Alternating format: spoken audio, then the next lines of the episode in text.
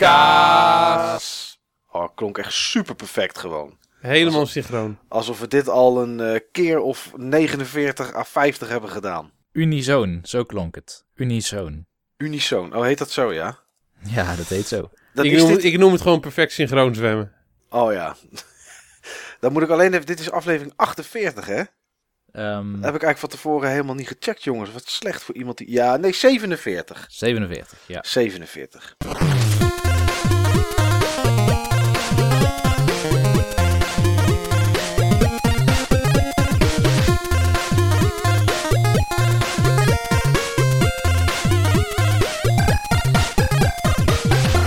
Het is feest.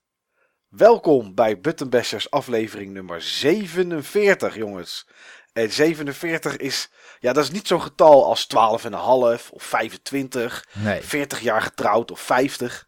Het is eigenlijk een getal van niks, 47. Je krijgt er geen gouden klokje voor op de zaak. Nee, hè, helemaal Nee. niets krijg je ervoor. Ja, misschien de zak tegenwoordig, omdat je op die leeftijd makkelijkst bent om het eerste te lozen.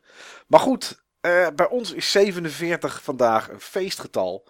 Want ja, onze 47ste podcast is de podcast die eh, ons tweejarig jubileum inluidt, jongens. Inderdaad. Twee Ja, jaar lang. Dan begint het wel wat te worden hoor. Nou, dat Ik, is... ik heb in ieder geval nog nooit twee jaar met een vrouw uit kunnen houden. Maar met jullie ging toch relatief makkelijk. Eh, mij is dat ooit wel gelukt, meerdere malen zelfs. Ehm, maar die, die zag ik dan wat vaker. Dus da- ja, dat is wat vaker dan dat wij elkaar spreken. Dus dat is misschien de reden dat dat misliep. Ja. Als wij misschien een dagelijkse podcast zouden hebben, dan hadden we misschien ook al lang uit elkaar gelegen. ja, wie weet. Nee, Misschien gaat, met- het, misschien gaat het ooit nog een keer van komen, een dagelijkse podcast.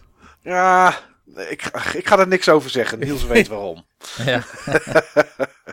Maar jongens, We eh, hadden trouwens ooit een wekelijke podcast hè, in het begin. Ja, In dat is echt begin- helemaal in het begin geweest. Ja, want ik zat natuurlijk even een beetje in de archieven, in de archieven te speuren. En ehm, dit is aflevering 47. Daar heeft denk ik van vorig jaar tot aan nu misschien één ongenummerde tussen gezeten, een special. Maar in het eerste jaar hadden wij 37 genummerde podcasts en zeker drie ongenummerde als ik daar de pilot bij meereken. Dat was wel echt heel veel. Dat was wel heel veel inderdaad, ja. Dat was, eh, dat was behoorlijk frequent. Dan zijn wij ongeveer uitgekomen op een derde van wat we eerst opnamen. Ja, ja, we hebben er sinds vorig jaar hebben we de tien. Dit is de tiende, zeg maar, sinds het eenjarig jubileum. Wat, eh, wat, wat, nou, wat onverwacht. Dat had ik niet verwacht. Ja, ja, dat komt allemaal door Niels, omdat hij elke keer naar Aziatische landen moet voor prins Willem-Alexander. Ja, elke keer, ja. Nee, maar dat is zo. Ik had dus naar te kijken en ik denk 47. Oké, dan zal hè, vorig jaar het jubileum, zal het eenjarig jubileum, ik denk dat heeft dan ergens gelegen rond, nou ja, nummer 25 misschien of zo. Of hè, iets hoger, omdat ik wel wist dat we er meer hadden opgenomen in die tijd. Maar het is gewoon, eh, het zijn er maar 10 geweest in een jaar. Ja, misschien, misschien als mensen vragen, wat hebben jullie voor jaar 3 in petto? Dat moet zeggen, nou, dat we er in ieder geval meer maken dan jaar 2. Wa- Want wat was nou ook alweer de podcast die een jaar geleden was eh, opgenomen volgens jou? Nummer 37. Dat was ons eenjarig jubileum. Ik heb hier num- nummer 34. Nummer 34 staat hier. Echt waar? Ja, het klopt niet wat je zegt. Oh, dat Want, komt door de eh, want nummer 35 die hebben we opgenomen met, eh, met Koningsdag namelijk. Echt? Ja, Ja, 37 is de toekomst van gaming. Jeetje, mijn hele... In... Nou, laat er maar gewoon in zitten, Niels. Dit is... eh Je bent gewoon, eh, jouw bioritme is verstoord, hè? Hè, 34. Nou, oké. Ja. Maar dan nog... ja maar wat zijn er we, minder. wat we qua frequentie hebben, iets hebben ingeleverd, dat hebben we ingehaald qua kwaliteit. Nou, dat is wel heel goed te zeggen. Want dat, jongens... Ik heb natuurlijk eventjes de pilot nog terug zitten luisteren. Ehm, ja, we zijn wel... En het is... We mogen onszelf natuurlijk niet... eh, niet op een voetstuk plaatsen, maar het is qua kwaliteit en qua op elkaar ingespeeld zijn en de muziekjes van Niels ertussen en dat soort dingen zijn we wel, eh, zijn we toch wel behoorlijk wat vooruit gegaan. Alle woorden die die wegbliept, Ja, zijn, er zijn er ook meer geworden. Ja. ja, want in de eerste aflevering zat nog het woordje fuck. En, Oh, eh, toen mocht dat nog. Toen, was het nog geen, eh, geen muntje of toen was het nog geen ah oh. Nee, of geen Yoshi. Ja. Dat, eh, Yoshi! ja, daar zat inderdaad, eh, daar zat gewoon nog het woordje fuck in. Ja. Dus, eh, maar goed jongens, het is een feestelijke aflevering. We hebben eh, mensen van het forum of mensen die gewoon naar de podcast luisteren zonder op het Buttonbashers forum te zitten, hebben we gevraagd om wat dingetjes in te sturen. Om, eh, nou ja, om daar gewoon eens een keer een gedeelte van de uitzending mee te vullen. Nou, dat is gelukt. Ehm, maar ja, geen enkele Buttonbashers podcast is compleet zonder eerst te gaan naar de Game Talk.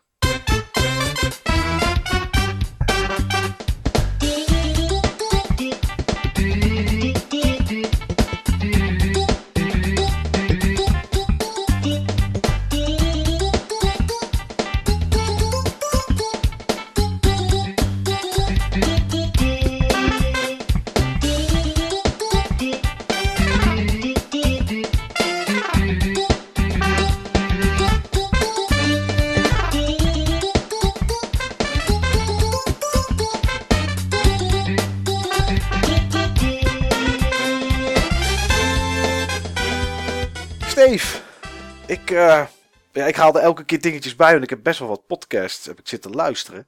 Ehm, en daar viel mij op dat in het begin van, ons, eh, van onze podcast, dat jij eigenlijk elke keer, en dat was toen zeg maar om de week, of, of soms om de twee weken, maar dat je eigenlijk altijd maar één game aan het spelen was. En in, in een van de eerste afleveringen, toen zei je van ja, ik moet toch eens gaan kijken meer naar Mike, want die speelt vijf, zes games in een week of in een twee weken. En eh, ja, doet eigenlijk van alles en nog wat.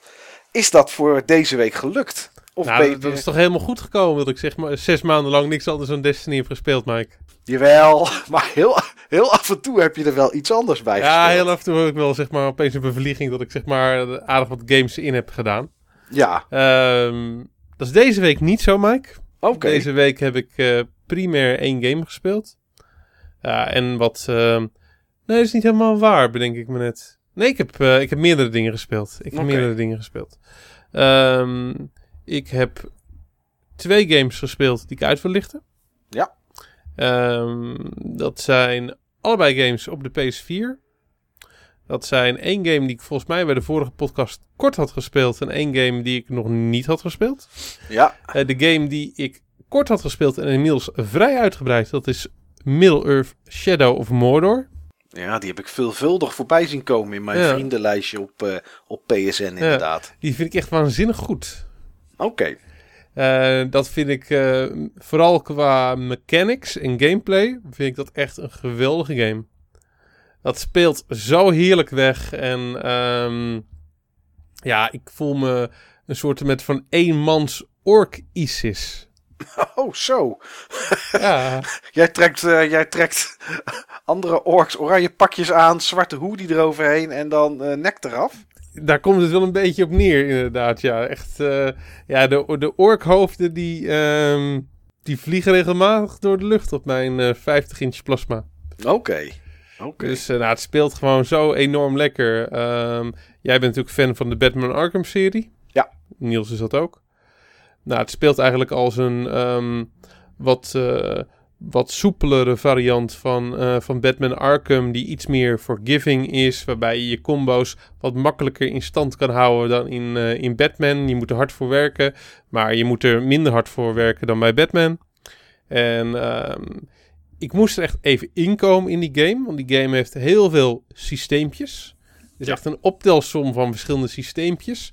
Ehm, je moet jagen naar, eh, naar ork captains, want eh, die moet je verslaan om bepaalde dingen eh, te krijgen. Die ork captains die kunnen ook allemaal bepaalde dingen doen ehm, om hun macht te vergroten. En als ze daarmee bezig zijn, dan krijg je ook heel veel bonuspunten als je dus daarin weet te storen of te doden.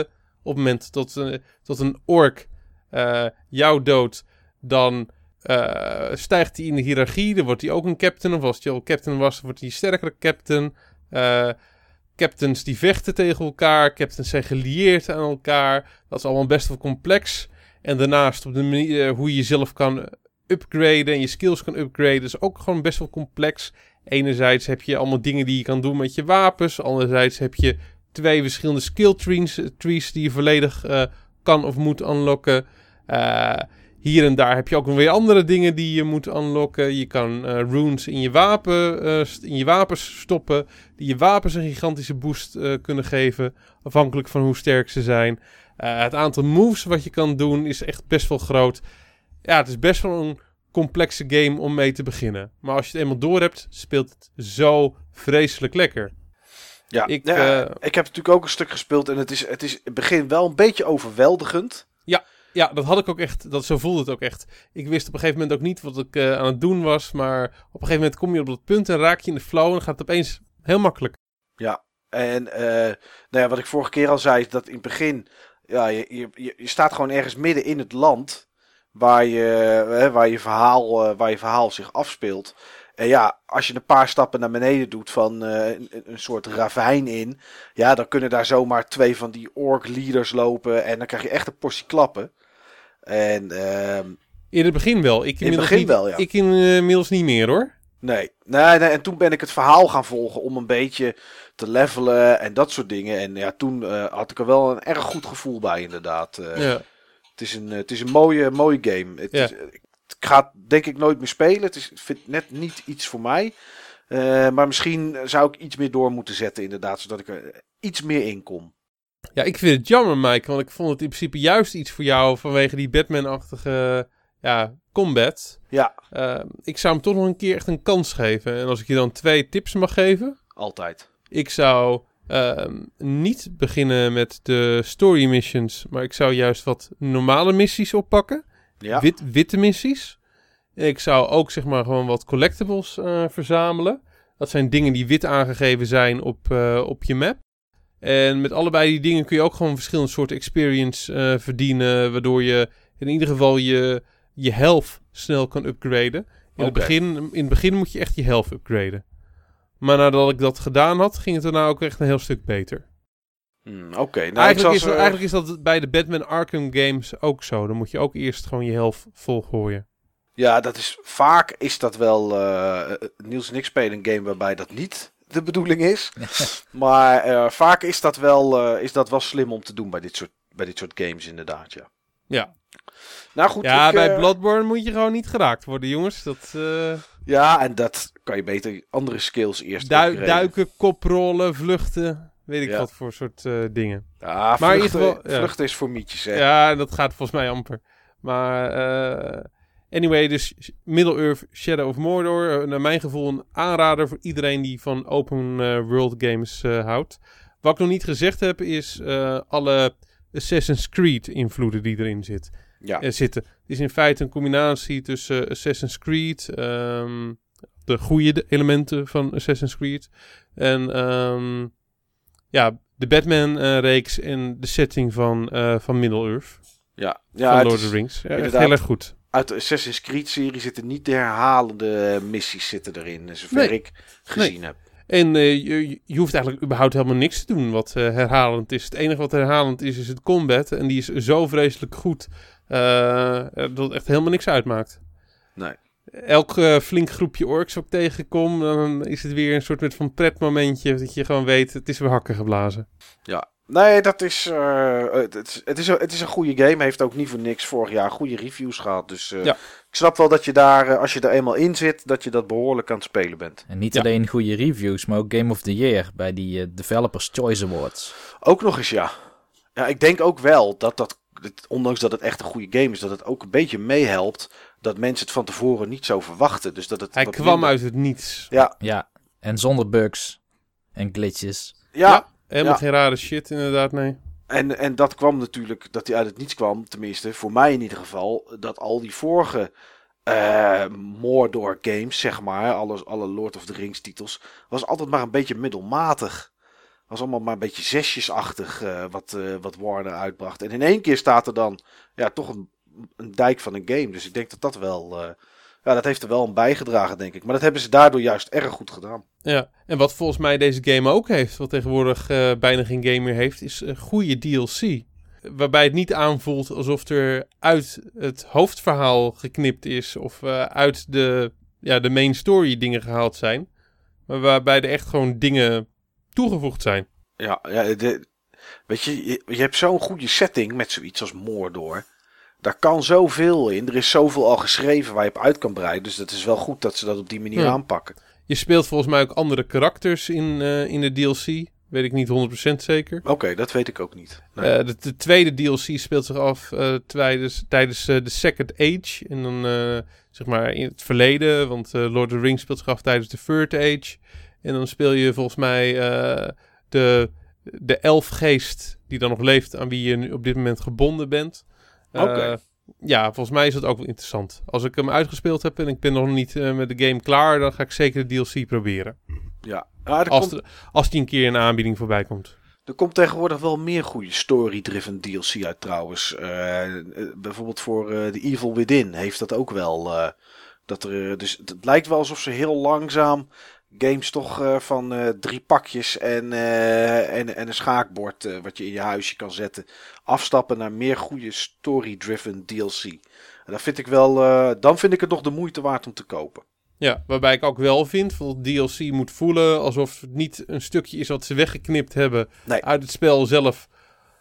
Dan is het een soort van sigaar uit eigen doos, maar echt gewoon een, een stuk wat anders niet was geweest. Nee, echt eh, een stukje verhaal daarnaast of van een Ja. ander personage of wat dan ook. Ja, dan is het, eh, dan is het prima inderdaad. Ja, over verhalen gesproken eh, van andere personages in een, in een setting waar ik in ieder geval ook wel erg bekend mee ben, naast de Lord of the Rings setting. Ah, ik voel hem.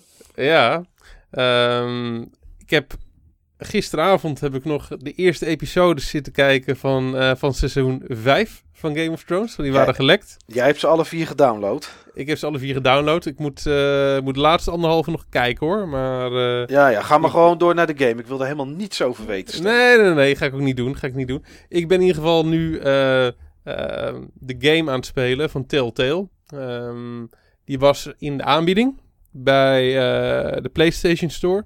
Volgens mij had ik bij de vorige podcast nog gezegd van dat ik de game, dat Game of Thrones wel wou hebben, maar dat ik hem wou kopen op het moment dat hij dan helemaal klaar was. Had ik zoiets gezegd? Ik weet het. Ja, volgens mij wel inderdaad. Volgens mij Ja. wilde je het doen als het, als het hele seizoen compleet was inderdaad. Ja. De- toevallig kwam er zeg maar net een paar dagen nadat we die podcast hadden opgenomen, kwam er een aanbieding eh, voorbij op de PlayStation Store van dat je de Season Pass kon kopen voor 16 euro. Ja.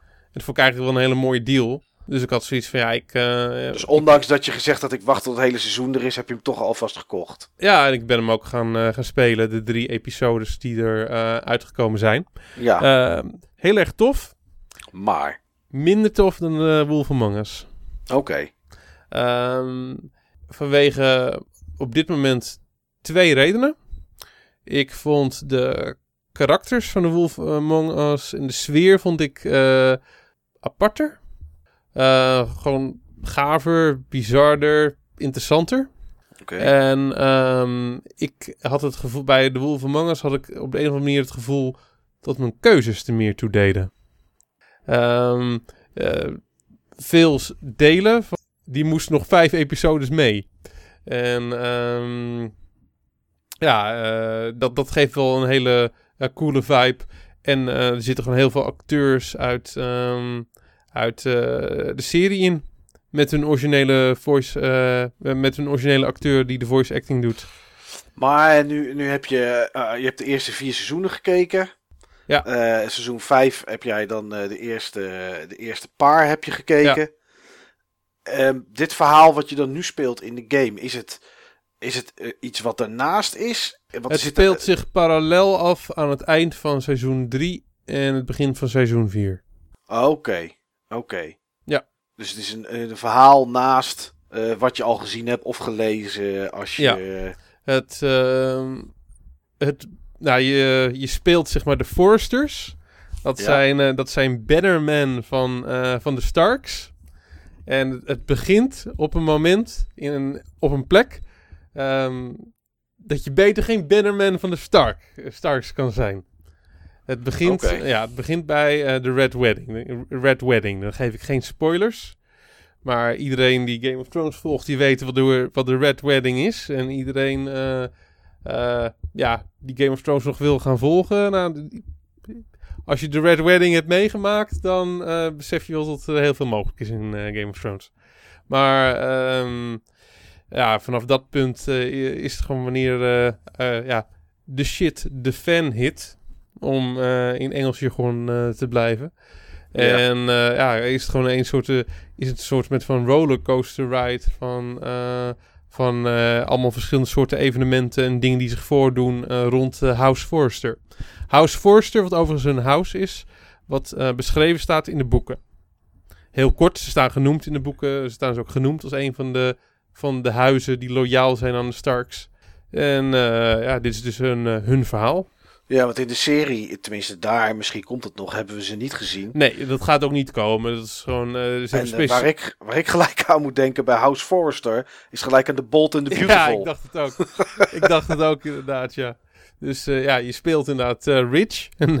Ja, Rich Forrester, en die Rich. wil met Brooke trouwen. ja, klopt, ja. Ik, Maar dat mag niet van Stephanie. ja. ik had er ook wel grappen over gemaakt. Ja, een soort met van soap waarbij je de Forrester speelt. Nou, ik, het komt wel bekend voor. Ja, Dus, maar het is, ehm, ja, het is een, zeker een goede en vermakelijke game. En ik moet zeggen, in de eerste episode zit gewoon een stuk voice acting, wat ik als een van de beste stukken voice acting in een game ooit zou beschouwen. Hmm. Ik zit hier zo te kijken trouwens hè, naar de website van Telltale Games. Ja. Dat is best een grote studio tegenwoordig. Ja, Ik maar die, die hebben ook best wel veel eh, projecten in parallel. Ja, want ze hebben nou... The Walking Dead is nog steeds. Wolf Ja. Among Us is net af. Ja, maar er komt ook weer een nieuw seizoen aan, hè? Ik wou net Maar, zeggen, eh, Wolf Among Us komt een, er komt een tweede seizoen. Walking Dead hebben ze het tweede seizoen, maar ik weet niet of dat al klaar is. Het tweede seizoen van Walking Dead staat er op eh, Blu-ray. Daar hebben ze Tales o- from the Borderlands. Ja, dat loopt nog. Ja, Samen en met Game die of Thrones. Minecraft game. Ja, Minecraft? ja, ze gaan ook Minecraft, krijg je ook. Oh, dat Dat wist ik is eh, een week of pff, drie, vier geleden, denk ik. helemaal aangekondigd. gemist. Nou, je hebt nog genoeg te doen, Steve. Nou, kijk, Borderlands, daar heb ik gewoon te weinig mee. En ehm, Ik weet ook niet precies wat ze met Minecraft gaan doen, hoor. Ik heb Minecraft, ik heb het spel nog niet eens, ik heb het spel niet eens gespeeld, joh. Nee joh, dat is... Ja goed, er zijn mensen die zijn er helemaal lyrisch van. Dennis van het, eh van het Buttonbashers Forum, die zie ik regelmatig... eh, zie ik daar Minecraft volgens mij bij Ja. draaien. Oké. Niels, Ja, eh, games met enorm goede, eh, goede voice acting. Heb je vast ook wel gespeeld de afgelopen week? nou... Bedoel je misschien voice acting als... Away! Away! Ja, bijvoorbeeld. Of alleen maar... Juist. Dat is de Ja. voice acting die wij hier veel horen natuurlijk op dit moment. Het klinkt een beetje alsof jullie de voice actors zijn. Nou, wij zouden het zomaar kunnen. We zitten er... eh, Ja, vooral eh, Mike vond ik erg overtuigend. Ja, Wij zitten er vuistdiep in, Niels en ik. ja. En met de knieën. Ja, knikkend. Maar eh, ja, Bloodborne hè. Ja, Ik heb weinig anders gespeeld dan Bloodborne. Helaas ook niet zo heel erg veel Bloodborne kunnen spelen, eerlijk gezegd. Maar, eh, oh man, die game. Ik, eh, ja, dat viel mij op, Niels. houden. Nee, het viel mij op van de week. En ik denk dat dat inmiddels omgedraaid is. Dat ik jou, volgens mij was het op WhatsApp, zag ik jou zeggen van... Ja, eh, ik ren er nu toch al wat makkelijker doorheen. De tegenstanders die zijn wat, ja, wat, minder, wat minder heftig. Ja. Maar dat was denk ik echt even een momentopname. Hè? Want waar wij inmiddels zitten, Niels, Niels en ik trekken ongeveer gelijk op. Mhm. We zitten bij dezelfde eindbaas, die ik echt met geen mogelijkheid kapot krijg en alleen maar een portie klappen van ontvang. Terwijl Niels zegt, ja, bij de tweede keer was ik al voor eh, drie vierde, had ik die eindbaas al kapot. En als je op het internet gaat kijken, staat er overal, dit is de makkelijkste eindbaas van de game. Ja, Dus ik, ik weet niet hoe het komt dat het mij niet lukt. Maar goed, dat is eh, een ander verhaal. Eh, maar dat stuk waar wij nu zitten, ja, voor de mensen die het, die het spelen, we zitten. ehm, eh, hoe, heet dat, hoe heet het stuk waar we zitten, Niels, eigenlijk? Ja, we zijn weer terug bij de Cathedral. En ja, daar zijn we, daar zijn we naar eh, de medical eh, workshop. Ja, iets met healing workshop of curing workshop of zo. Ja, daar, eh, daar, zitten wij, eh, daar zitten wij op dit moment. Het is, het is de Healing Church Workshop en de Cathedral Ward. Dat is hem, ja. En daar is een eindbaas Vicar Amalia. En eh, ja, dat is het punt waar wij zitten. Ja, en eh, ik moet wel zeggen, het stuk daarvoor ging heel snel. Eh, tot Father Gascoigne ben je aan het spel aan het wennen. Father Gascoigne is ook echt een soort muur waar je genoeg skill voor moet hebben om er doorheen te komen. Maar ik vond het daarna best wel afkoelen, het spel. Ja, de, de tegenstanders die je daarna krijgt, eh, ondanks dat jij omhoog gaat en jouw eigen gaming skill omhoog gaat, zijn de tegenstanders eigenlijk nog precies hetzelfde als in, ja, in Central Yarnum, Ja. waar je in het begin, eh, waar je in het begin rondloopt.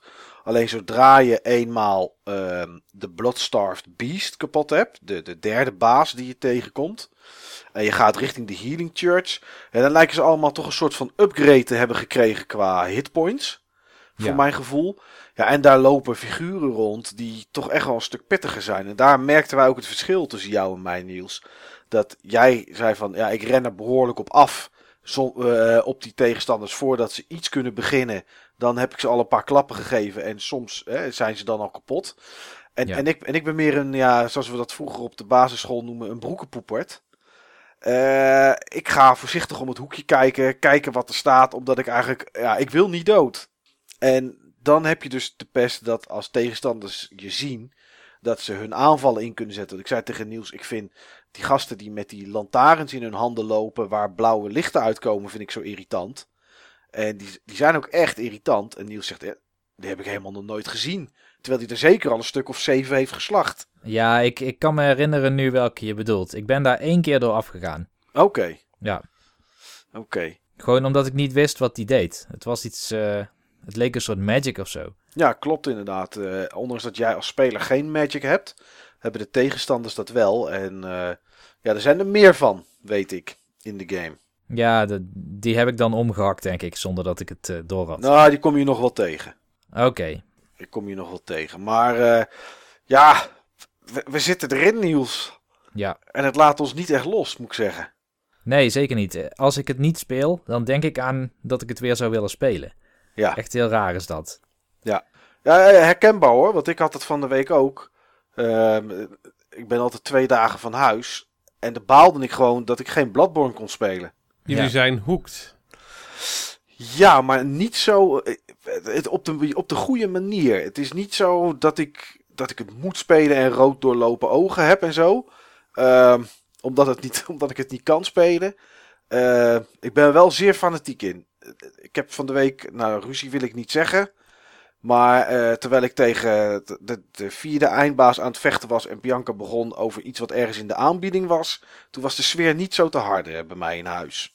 Dat kan ik je wel vertellen. Nou ja, goed. Eh, daar zal jij denk ik geen last van hebben, Niels. Ik denk dat jij Nee. vrij kalm blijft.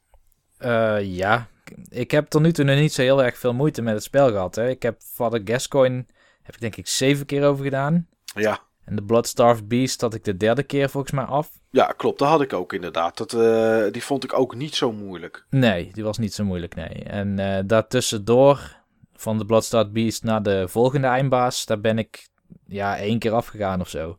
Oké. Ja, dus ik, dat was niet zo'n heel moeilijk stuk. nee, nee. Ja, ik wat vaker, maar dat komt omdat ik dan rustig aanloop. Ja, en dan zien ze je en dan gaan ze hun aanvallen inzetten.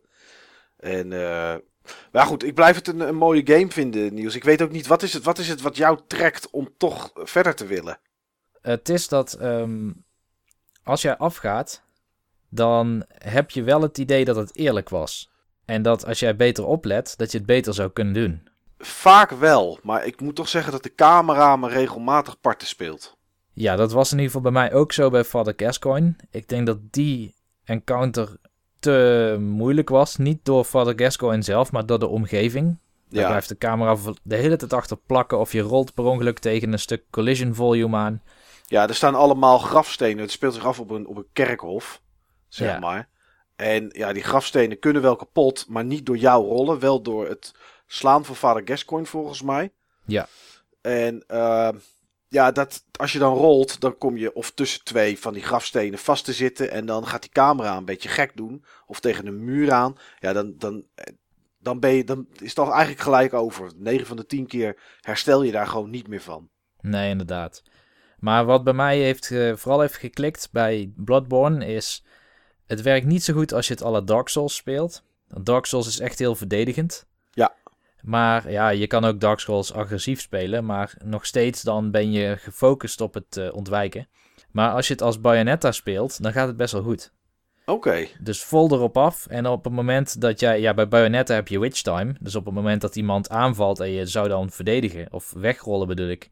Dan krijg je een soort slow motion. Ja. Ja, eigenlijk is Bloodborne precies zo, maar dan krijg je geen slow motion.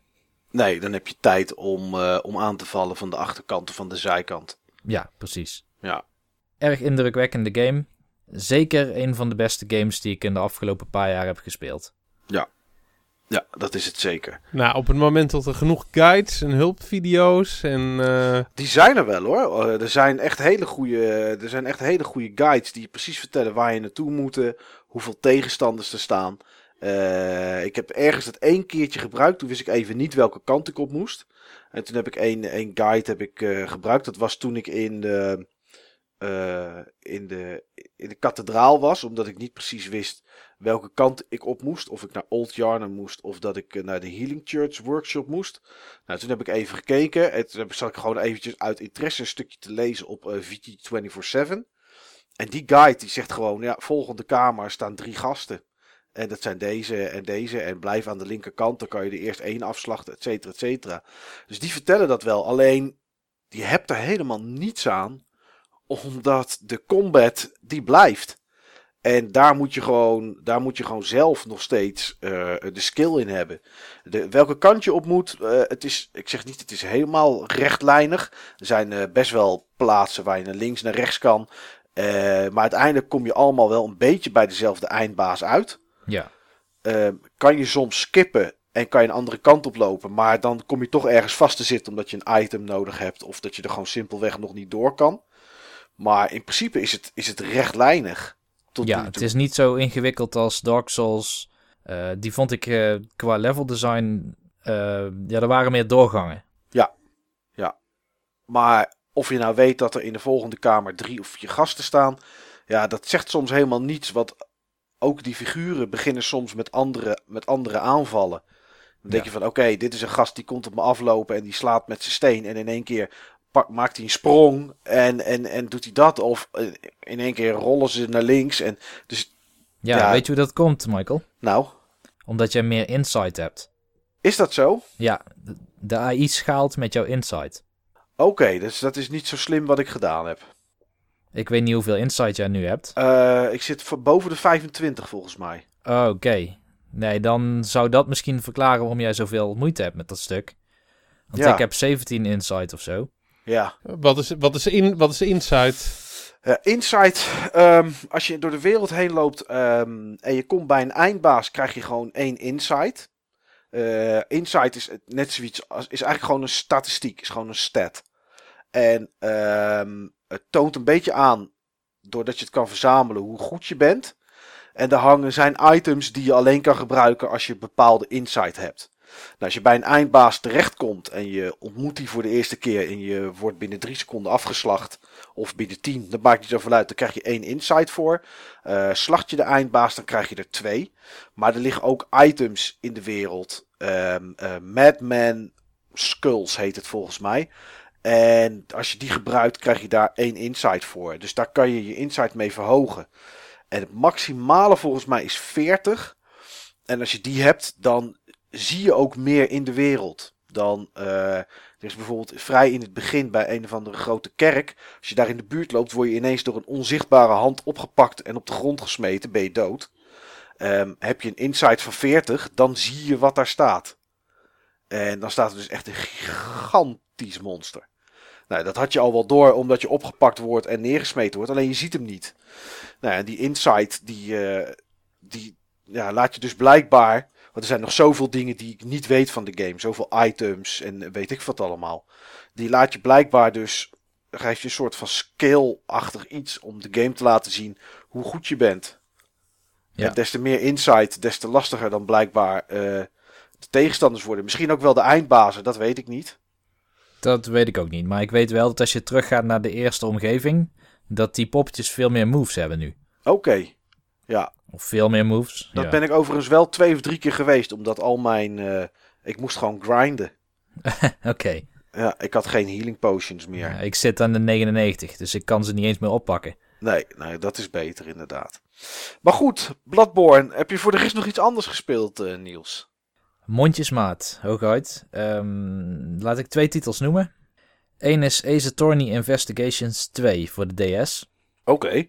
En Ace Attorney Investigations 1 was een soort spin-off van de Phoenix Wright Ace Attorney serie. En in die spin-off speelde jij Miles Edgeworth. Dat is de prosecutor, de aanklager. En die serie werkt iets anders omdat je echt met een poppetje rondloopt, net als in een adventure game. En dus echt bij elk item wat je wil zien moet je in de buurt staan om daarmee te interacteren. En ze hebben ook wat extra mechanics. Bijvoorbeeld wat ik uit deel 1 heel leuk vond, is dat als jij iemand aanspreekt, dan is dat al een soort mini-trial. Daar heb je al wat game elementen in plaats van dat je alleen maar een dialoogtree hoeft af te lopen, zeg maar, zoals in de oude Phoenix Wright games. En Ace Attorney Investigations 2 is een game die is nooit in Europa uitgekomen. En ook niet in Amerika. Dus ik speel hem in het Japans. Oké. En- Met, een, eh, met een guide natuurlijk. Ik wou net zeggen. Maar die guide die, die, ja, die heeft ook oplossingen, maar die gebruik ik niet. Dus ik kijk alleen naar de vertalingen ervan. En ik vind het zo jammer dat deze niet is uitgekomen. Want wat ik tot nu toe heb gespeeld, het lijkt erop dat ik dit misschien wel tot nu toe de leukste Phoenix Wright game vind. Of Phoenix Wright, leukste Ace Attorney game vind. Oké. Dat is van- wel eh, apart dat het precies dan een titel is die niet... eh, Die, Die niet- gelokaliseerd is, nee. Ja, Ja, dat komt. Ik heb het opgezocht. Ehm, de timing was gewoon lastig. Op het moment dat zij Ace Attorney Investigations 2 konden lokaliseren, was er al iets voor de 3DS of zo gaande. oké. En dat team bestond niet meer. Die was alweer overgeheveld naar een ander project. Dus dan krijg je dat soort dingen. Maar wat ik een van de leukste dingen aan deze Ace Attorney vind, is een nieuw systeem. En dat heet Logic Chess. En waar dat op neerkomt is, jij, eh, ja, het, het is gebaseerd, de metafoor is schaken. Ja, En in schaken, zo legt het spel het uit, heb je verdedigende moves en aanvallende moves. En ehm, als jij nu iemand ondervraagt, dan kan die persoon informatie achterhouden. Wat ze altijd op zich al deden. Alleen dan was het een kwestie van het goede bewijs presenteren. En dan gingen ze verder met hun dialogue tree. Maar nu is dat dus iets anders. Nu heb je een soort active time dialoog. Dus de tijd kan opgaan. En je moet steeds kiezen als iemand iets zegt of je wacht of juist ergens op ingaat. En dan moet je ook rekening houden met de gevoelens en de, en de achtergrond van het personage. Dus om een voorbeeld te noemen, ergens in het begin van het eerste chapter van Ace Attorney Investigations 2 heb je een vrouw en dat is een nieuwsreporter. En de- volgens mij heeft een president heeft een speech gegeven en die is neergeschoten. Het is niet echt een spoiler, want dat is echt werkelijk de opening cinematic. En zij heeft daar iets van gezien, want zij stond in het publiek. Maar ze wil dat niet vertellen, want ze ziet dit als haar grote scoop. Om het groot te maken, zeg maar, in de nieuwsreporterwereld. Want informatie is haar grootste resource. Informatie is eigenlijk waar heel haar beroep om draait. En als zij de informatie heeft en de rest niet, dat betekent dat zij daar dus het grootste slaatje uit kan slaan. En in dit voorbeeld moet Miles Edgeworth, dus jij als speler, moet toch haar ondervragen, omdat het heel belangrijk is om te weten hoeveel schoten er zijn gevoerd bij die assassination. oké. En, dat, Ehm, en dat doe je dan met die, met die schaak. ja, nou de schaken is meer een soort metafoor erbij. Die, dus er staan wel schaakstukken, maar daar kun je niet echt iets mee doen. Het enige wat je steeds doet is je selecteert of wait. En dan wacht je gewoon tot een karakter uit zichzelf verder gaat praten. Misschien kijk je op een hele fronsende manier of zo, waardoor ze zich gedwongen voelden om verder te praten. Maar in ieder geval, soms dan werkt dat. Eh, maar het kan ook zijn dat je een andere optie kiest. Bijvoorbeeld dat je iemand vertelt van... ehm, als je het nu niet zegt, dan, eh, dan laat ik je inrekenen of zo. Ik noem Ja. maar wat. Maar het kan zijn dat als je ze in laat rekenen, dat ze dan zeggen van... Oké, mooi, prima, dan hoef ik niet meer met jou te praten. Dus dan gaat er weer een hoop tijd van die balk af. En als de tijd op is, dan heb je je kans verprutst. Nou, volgens mij kun je het dan weer opnieuw doen. Het is mij nog niet voorgekomen. Maar ik vond het een interessant systeem dat je nu niet een dialoog alleen hebt en dat het gaat om eh, kies een keer elke optie, zoals ik altijd doe, want dan weet je tenminste de meeste context. En presenteer bewijs als je daarmee nieuwe dialoogmogelijkheden kan unlocken. Hier heb je echt een tijd en een houding ten opzichte van degene die je ondervraagt. En dat vind ik wel heel cool verzonnen. Oké. Nou ja, mooi dat je het toch ook nog met een translation, met een guide ernaast, dat je het, Ja. eh, dat je het toch kan spelen. Ja, het is een hele andere manier En van zo'n game kost het je- ervaren. Dat kost je niet buitensporig veel moeite. Nee, nee, dat valt wel mee. Het is best wel duidelijk omschreven in die guide. Dus eh, het is echt van ehm, de eerste dialoogregel zegt dit, of, of tot aan de eerste keuze die je kan maken, wordt er min of meer dit verteld. Ja, ik vind het Zo toch echt ironisch hoor, Mike. Wat hij, hij houdt helemaal niet van, eh, van verhaal en, eh, en, en dialogen.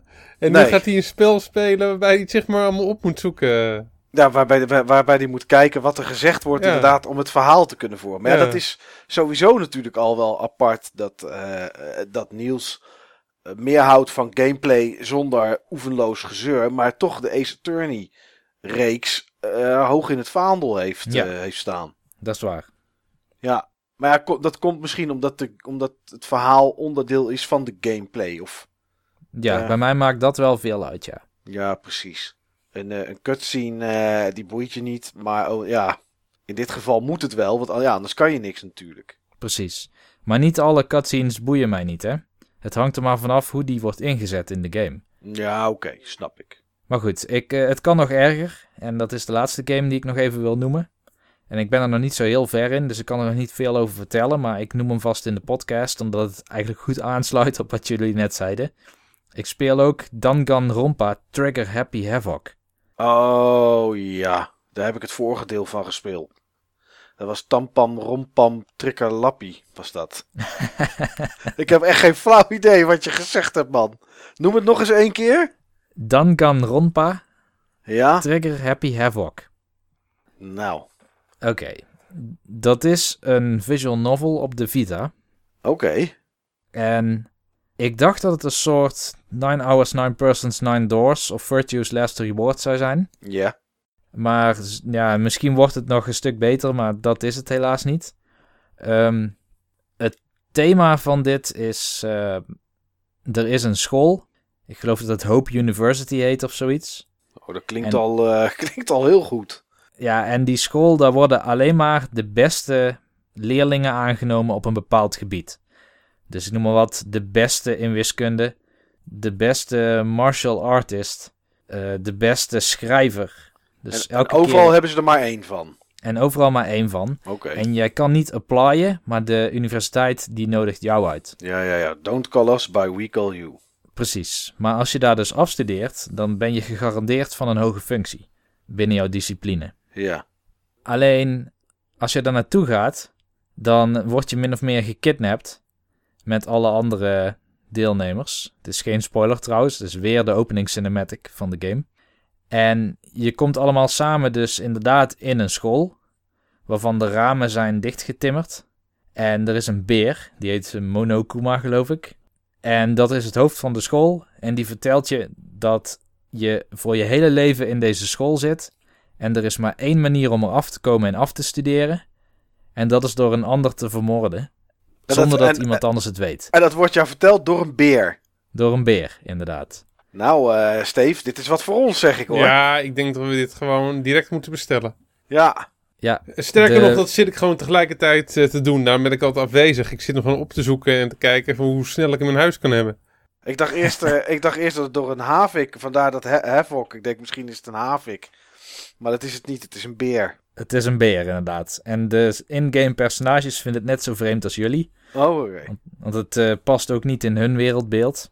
Maar die beer, die meent het, zullen we maar zeggen. Ja, ja dat, is, dus- dat moet ook wel. Anders dan was hij zijn positie al lang kwijt natuurlijk. Ja, ja de, de, de splash screen opening cinematic, dus nog voordat je het spel start, Ja. is geloof ik ook dat die beer iemand in een raket stopt en uit de aarde atmosfeer vuurt en dan weer neer laat storten op de aarde. Oké, ik zie hier de beer in kwestie. Die is voor de helft wit en voor de helft zwart. En Ja. Het lijkt op een teddybeer met een rond buikje. Precies.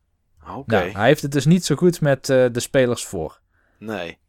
Maar nou is de vraag die ik nog steeds heb: van wat is nou eigenlijk de game in dit ding? Want ik denk dat ik een uur of anderhalf heb rondgelopen, met karakters heb gepraat. Ja. En je advanced de storyline wel, want het is steeds de volgende dag en er gebeurt af en toe iets. Maar ik heb nog steeds niet het idee dat ik echt invloed heb. Maar ik moet ook wel zeggen, ik sta nu op het punt waar dat zou moeten gebeuren. Inmiddels is er dus iemand vermoord. En er komt een trial, net als Phoenix Wright, zeg maar. Ja, ik zie hier ook staan. Gameplay is, eh, is, is vergelijkbaar met Ace Attorney. Ja, Ja. Maar hoe dat dan, hoe vergelijkbaar, daar moet ik nog achter Wat wel interessant is, is dat je twee opties hebt bij de game. Je kan eh, zeg maar logica en actie instellen qua moeilijkheid. Los van elkaar. Hmm. Tot nu toe heeft er geen van beide heeft een rol gespeeld in het spel. Ik heb logica vol, vol open, dus op maximaal. En actie heb ik op eh, zijn één na laagst. Want ik heb eigenlijk niet zo heel erg veel zin in eh, Twitch gameplay, die een beetje erop gepaced is, zeg maar. Maar wat me wel een klein beetje tegenvalt nu, is dat het eigenlijk alleen maar verhaal is. En niet net als bij 9 Hours, 9 Persons, 9 Doors, dat je dan ook puzzels hebt die onderdeel van dat verhaal zijn en er echt iets aan toevoegen. Hoe kwam het eigenlijk dat je dit ging kopen? Had je Danka Rompa Another Episode Ultra Despair Girls? Had je die toevallig gespeeld? Of eh, Danka Rompa 2 Goodbye Despair?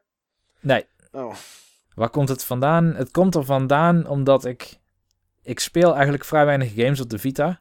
En ik zocht naar een aantal games, net als Virtue's Last Reward en 9 Hours, 9 Persons, 9 Doors, waar ik best wel gedreven mee bezig kan zijn. ja. En de Vita lijkt mij wel een ideaal apparaat met dat scherm om dat soort spellen op te spelen. Nou ja, ik ben benieuwd nieuws wat het in de toekomst, eh, wat het Ja. in de toekomst gaat, gaat halen. Ik, eh, het, het heeft wel hoge scores gehad, zie ik hier zo. Het wordt zeer gewaardeerd. Er komt binnenkort ook een, of die is nu in ontwikkeling, een derde deel van. Dus het heeft ook best wel een grote fanbase. Ja. Wanneer eh, komt die uit, eh Niels? Maken was het een eh, aantekening in mijn agenda. Ik denk, Zit, zit de beer daar weer in, Niels? de beer zit daar geheid in. Oké. Dat moet wel. Hij is ook de mascotte van de serie. Oh. Nou, ik verwacht, Steve, dat hij pas volgend jaar komt. En eh, tegen die tijd, ik hou je gewoon wekelijks op de hoogte. Oh, gelukkig. Gelukkig. Ik eh, ga wel de previews alvast even bekijken. Ja, dat is goed. Doe dat maar. Ja. Dat is misschien wel leuker dan het spel tot nu toe. Oké. Maar goed. Ja, tot dusver een wazige titel dus. Maar ik noem hem even en misschien spoort het me aan om juist voor de volgende aflevering van de podcast te achterhalen wat nou precies de gameplay is bij die trials. Ja, dat, eh, nee, dat zou het misschien iets dragelijker kunnen maken. juist. Maar goed, Michael. Ja, eh, Bloodborne, maar daar hebben we het al over gehad. Ja. Eh, Tenzij te- je nog iets toe te voegen hebt. Nou, nee, eigenlijk, eigenlijk niet. Ehm, ik heb ook heel even, een uurtje, anderhalf, heb ik Dark Souls 2 Schooler of the First Sin gespeeld op de PS4. Ja. Is natuurlijk, eh, ja, ze, ze bijten elkaar een beetje, alle twee eh, From Software. Eh, alleen de ene onder, eh, onder Sony's naam met Bloodborne en nou, Dark Souls 2 onder de naam van eh, Namco. Mhm. En ja, goed, ik heb de game met Dark Souls 2 best wel een heel eind gespeeld ehm, op de PlayStation 3 destijds. En eh, een van de grootste nadelen was natuurlijk de frame drops, die soms echt eh, onder de 20 frames per seconde konden komen. En nou ja, goed, wij weten het, iedereen weet het, een, een game waarbij echt timen van groot belang is om weg te rollen en te duiken en te slaan. Ja, als dat onder de 20 frames per seconde komt, dan gaat het Ja. stotteren en haperen, is het niet te doen. Nee, maar dat, dat heeft Bloodborne ook wel eens, hè? Zelfs het geluid gaat stotteren soms. Klopt, inderdaad. Ik, heb, eh, ik weet één of twee plekken waar je dat continu hebt, waar dat, eh, waar dat gebeurt. Ja. Ehm, dus ja, Dark Souls 2 op de PS4 in eh, 1080p en 60 frames per seconde. Ja, wat een verademing als je net Bloodborne uitzet en je start daarna Dark Souls 2 op op de PS4. Het is zo soepel. Ah, Het, is, het beweegt echt nou, eh, zo gigantisch lekker. Dat ik. eh, ja, het, het rollen gaat soepel. Het slaan. eh, er is geen frame drop te, te, te herkennen. Ehm, hij blijft niet altijd op 60, heb ik gezien. Eh, op wat Hij dropt filmpjes. soms naar 58 of 59. Ja, ja, het laagste wat ik gezien heb is inderdaad eh, richting de f- 52. Maar ja, daar, daar, daar merk je bijna niks van. Dat, dat heb ik met gameplay niet gezien. Heb ik alleen gezien dat er zeg maar een baas verscheen. Zeg maar dingen die tegen een cutscene aan za- zaten. Oké, nee, ik heb met gameplay gezien dat hij wel hier en daar iets, iets eronder zat. Maar daar, je merkt er helemaal niets van. En ja, het ziet er, die wereld ziet er natuurlijk een stuk beter uit. De PS3 was natuurlijk een beetje op zijn einde tegen de tijd dat Dark Souls 2 uitkwam. Dus ja, het is... eh, ik ha- ja, ik ben daar wel naar benieuwd hoe het eruit ziet. De enemy placement is ook anders toch in die game? Klopt. Ehm, wat, wat bij, eh, niet overal, maar op sommige plekken wel. En ik, dat merkte ik gelijk bij ehm, het eerste gedeelte waar je, waar je naartoe loopt. Als je, ehm, als je Dark Souls 2 gaat spelen, dan uh, begint in een soort van, nou ja, een soort van, van haven, thuishaven, iets zeg maar, waar je, waar je doorheen moet voor een beetje story. Dan krijg je de tutorial gebieden waar je doorheen kan lopen. Uh, hoeft niet, maar kan wel. En daarna kom je in uh, Umoja, dat is zeg maar de stad. De soort hub. En dat is wel gelijk waar je verschil ziet, ondanks dat Dark Souls 2 dat minder heeft dan Dark Souls 1. Maar zie je het verschil met Bloodborne. Um, ja, je kan, je kan daar zeg maar twee hele grote kanten op waar je best wel een stuk kan lopen. Alleen, ja, één kant is gewoon is te zwaar en zal je, en, zal je het niet redden. Maar daar is de verwarring zeg maar iets groter met welke kant je op moet. Maar als je de juiste kant op gaat en je gaat, uh, je gaat het bos in, dan bij de versie van de PS3 en van de Xbox 360 kwam je daar één tegenstander tegen als je het bos binnenkwam. En nu staat er in één keer rechts staat er, uh, staat er een heel groot, uh, een redelijk groot figuur wat door het water heen loopt. En daar staat nog een, een, een standaard enemy. Ja, die gast die in het water loopt is dezelfde als die uh, vrij in het begin tegen kan komen als je een klein beetje een omweggetje neemt. Ja, die krijg je niet kapot op het level wat je, wat je op dat moment bent. als die je pakt, dan, dan knauwt hij je hoofd eraf en dan is het klaar. Hmm. dus daardoor wordt het, wel, wordt het wel iets lastiger. Ja. Dus er zijn wat meer, wat meer enemies en ze staan ook op andere plekken hier en daar. Hoe zit het eigenlijk in Dark Souls 2 met de afwisseling van de omgevingen? Um, die is wat groter dan in Bloodborne. Ja, want dat is eigenlijk... Ik bedoel, ik heb bijna niks aan Bloodborne aan te merken, maar dat is wel één ding wat heel erg opvalt. Na, ja, wat is het, 10, 15 uur dat ik het nu gespeeld heb. Ja. Zie je nog steeds allezelfde deuren, allezelfde muurtjes, Klopt. allezelfde kisten overal staan. Ja, het is uh, wat ik. Het enige wat ik aan Bloodborne jammer vind, is ik vind dat die omgeving hetzelfde eruit zien. Maar heb ik iets minder moeite mee. Maar alles is eigenlijk wel pikken donker. En ik weet dat. Uh, is dat niet een artistieke keus die ze gemaakt hebben? Ja, dat zou natuurlijk kunnen. Het, het, het, ik denk het wel, ja. Het is natuurlijk, hè, daarmee maak je het spannender. En wat staat er om dit hoekje? En, en hè, breng je natuurlijk iets van, van sfeer met, met, met, het, met zich mee. Uh, ook, wij moeten straks, Niels, als we klaar zijn, richting een bos. Ja, ook dat bos is donker. Het is allemaal, het is allemaal donker. En, en maar het is een bos, dat is wel fijn. Maar het is een bos. Uh, maar in, in, in uh, Dark Souls loop je in begin in, gelijk in een bos, wat gewoon overdag is. Dus daar is het licht. Uh, daar zit meer afwisseling in. Hmm, Oké. Ja, er zit meer afwisseling in qua, uh, qua gebieden. Maar goed, ik heb het echt maar iets van een uurtje of wat dan ook nog gespeeld. Nou, maar gebieden hebben niet echt dezelfde rijkheid, denk ik toch, als in Bloodborne? Nou, meer denk ik zelfs. Meer, oké. Okay. Ja, rijkheid qua, qua, qua, wat bedoel je, steeds qua, qua aankleding? Architectuur en puur meer, Oké, okay, zo. Ja, uh, ja, Misschien, misschien wel meer. Omdat uh, uh, Bloodborne is, zeker wat wij tot nu toe gezien hebben, is allemaal Yarnum. Uh, Old Yarnum, Central Yarnum. Het is allemaal straatjes. Uh, wel heel erg mooi en goed aangekleed. Dat zeker. dat is wat ik bedoelde gewoon. Uh, de, de, aankleding. Het is volgens mij allemaal wat leger, toch? Ja, Dark Souls ja. is misschien iets leger. Maar dan heb je ja, de afwisseling van kathedralen en dat soort dingen allemaal is dan weer, is dan weer wat groter. Okay. Maar ik denk, denk dat de details in Bloodborne zijn hoger. Ja, ja, dat wel. Het heeft ook ziek veel details, dus ja. Ik ga hem eens een kans uh, geven op het moment dat ik uh, aan Bloodborne begonnen ben en die heb uitgespeeld of een flink eind erin ben gekomen. Ja, ik denk dat Bloodborne voor jou, omdat je de andere, omdat je de Souls games niet gespeeld hebt, denk dat Bloodborne makkelijker en toegankelijker is dan Dark Souls. Dat was ook de reden waarom ik die heb gekocht. Ja. Het leek me gewoon een mooie opstap naar Dark Souls 2. Ja. Het spreekt me wel aan hoor. En dan naar Dark Souls 1 en dan naar Demon's Souls. Ik denk dat dat toch wel de meest heftigste is van alle drie. Ja, ik, ja. Zie, ik zie, ja. me niet, ik zie me dat zo snel niet meer uh, spelen, uh, PS3 games. Nee, klopt. Daar zit wel wat in. Dus dan zou je inderdaad naar Dark Souls 2. Als daar uh, nog eens een keer een HD remake van uit zou komen, ook net zoals Dark Souls 2. Maar, ja. maar dit is dus een HD remake, Mike, waar je positief over bent. Ja, maar ik, zou hem, ik heb hem wel, moet ik er wel bij zeggen, gekregen ter, ter review. Ik zou hem zelf niet gekocht hebben.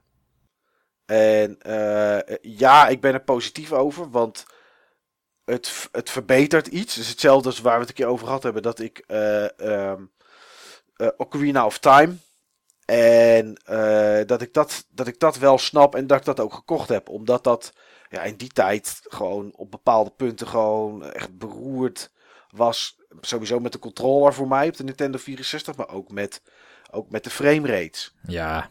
Dat was, dat was natuurlijk gewoon, gewoon slecht. En dan vind ik het wel uh, gerechtvaardigd dat daar een remake voor komt. Er mag er voor mij nog best wat meer tijd tussen zitten. Ja, goed, het is het, het, is het, uh, het, is het, ja, het milieu wil ik niet zeggen, maar het is, het is de tijd waarin we zitten. Dat dit soort dingen gebeuren.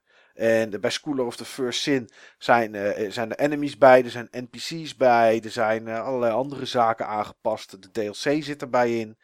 Ja, goed. De, als het niet gebeurd was, was het voor mij ook prima geweest. Laat ik het zo zeggen. Maar het speelt, het speelt echt heel erg soepel. Ja. Um, maar in tegenstelling denk ik, als ik het zo even nadenk, uh, uh, van jullie heb ik ook wel echt geretro-gamed de afgelopen week. Ik heb uh, op de NES heb ik Lolo 1 ben ik weer aan begonnen. Omdat ik, ja, dat vind ik gewoon echt een hele leuke puzzelgame. Die ik eigenlijk veel te weinig heb gespeeld. Ja, Mike, leg mij nou eens uit wat je nou bij Lolo moet doen. Wat je bij Lolo moet doen. Oké, Lolo is een, is een kerel en zijn chickie die is... Uh, Lala heet ze. Ja, Lala die is, die is ontvoerd en die moet je redden. Nou, dat gebeurt op uh, tien etages van een kasteel. En op elk etage heb je vijf kamers. Wat je moet doen is... In elke kamer staat een kistje en in dat kistje zit een pareltje. En als je dat kistje open wil krijgen om dat pareltje te pakken, moet je hartjes oppakken. Op het moment dat je alle hartjes van het veld opgepakt hebt, kan je naar het doosje lopen, het pareltje oppakken. En dan gaat het deurtje open naar het volgende level. Hmm. En ben je in de vijfde level, dan krijg je ergens in het midden krijg je een trap om naar de volgende etage te gaan. Dat is wat je moet doen. Nou, in, Ja. het begin, in het begin staan er wat tegenstanders. Die staan gewoon een beetje zo om zich heen te kijken. En stelt het nog niet zoveel voor. Maar naarmate je op de hogere etages komt en de hogere levels. Dan krijg je enemies die bijvoorbeeld, of tegenstanders, die gaan schieten op het moment dat ze je zien. Eh, daar kan je bijvoorbeeld een kistje voor schuiven, zodat ze je niet, eh, niet kunnen raken en dat ze niet op je gaan schieten. Er zijn tegenstanders die zeg maar wakker worden op het moment dat het kistje open gaan en jij het pareltje hebt. Eh, en daar komen steeds meer mogelijkheden komen erbij. Op een gegeven moment kan je, eh, kan je zelf een bruggetje leggen over een, over een riviertje heen. Of je kan, je kan, je kan eh, van een tegenstander een ei kan je maken. Dat kan je dan in het water Daar zat ik op te wachten, eh, Mike. Dat is, een heel, dat is toch wel zeg maar even de kerndingen van Lolo. Ja, daar begint het, daar begint het Tegenstander mee. in, tegenstanders in eieren veranderen. Ja, ja, daar begint het mee. Eh, Je, je kan niet onbeperkt schieten. Je hebt er ook niet onbeperkt veel. En soms krijg je ze ook pas als je vijf hartjes op hebt gepakt. Het is een beetje vaag waarom je ze dan pas krijgt. Maar ja, zo werkt het nu eenmaal. Ehm, ja, en dan kan je tegenstanders dus in een ei veranderen. Die kan je dan ook duwen. En dan kan je ze bijvoorbeeld in het water induwen en erop gaan staan. En dan kan je een stukje met de rivier mee om hartjes daar te pakken waar je anders niet bij kan.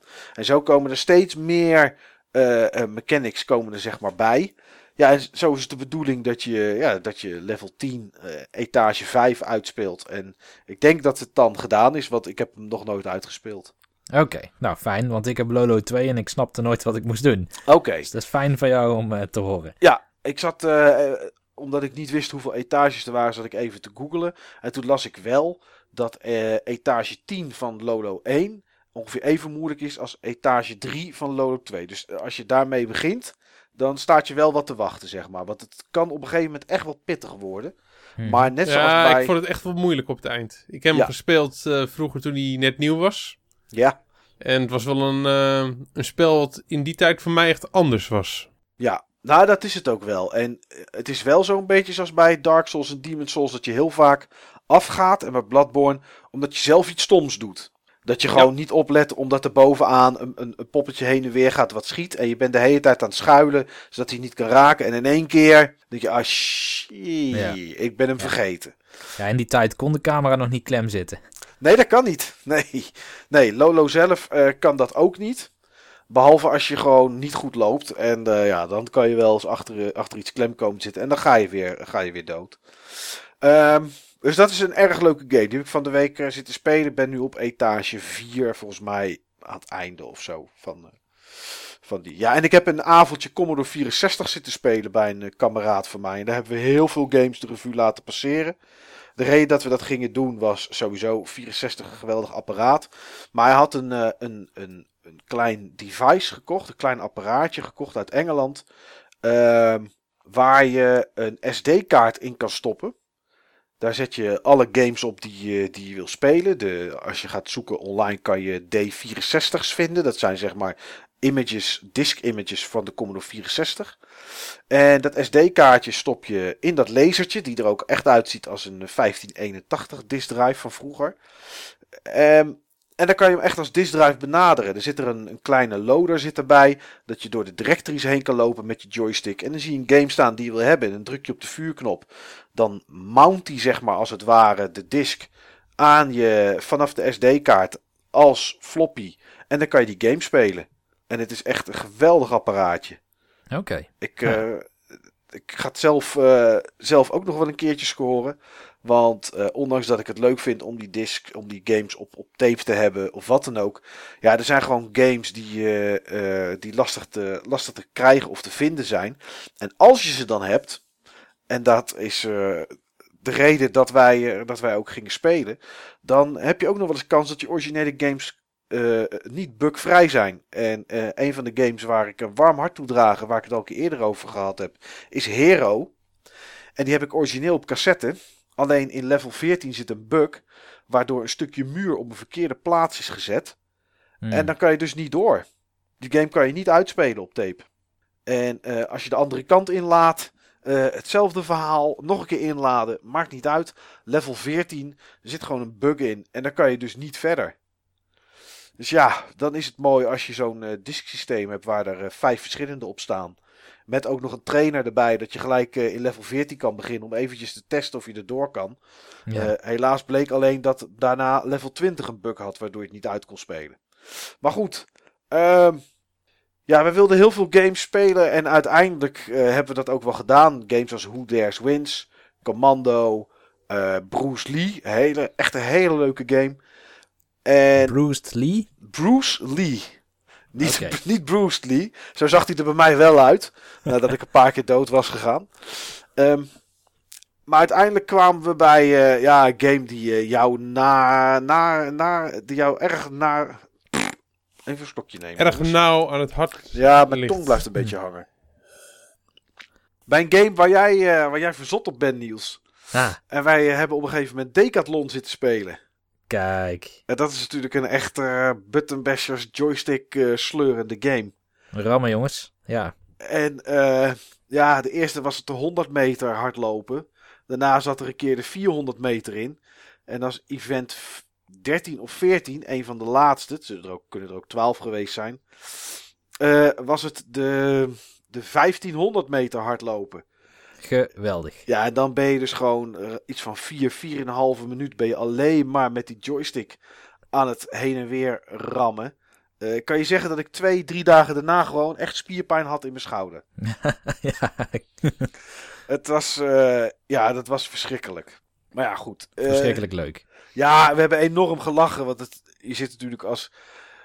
Kijk, bij de, bij, bij de NES of wat dan ook, zit je natuurlijk op knopjes te drukken. Maar ehm, als je, als je met een joystick heen en weer zit te, te, ja, te, te wiggelen. Te wiebelen. Of, ja, ik weet niet hoe je, het, hoe je het moet noemen, maar ja, dat is, dat is verschrikkelijk, joh. Dat krijg je echt een uh, enorme arm krijg je daarvan.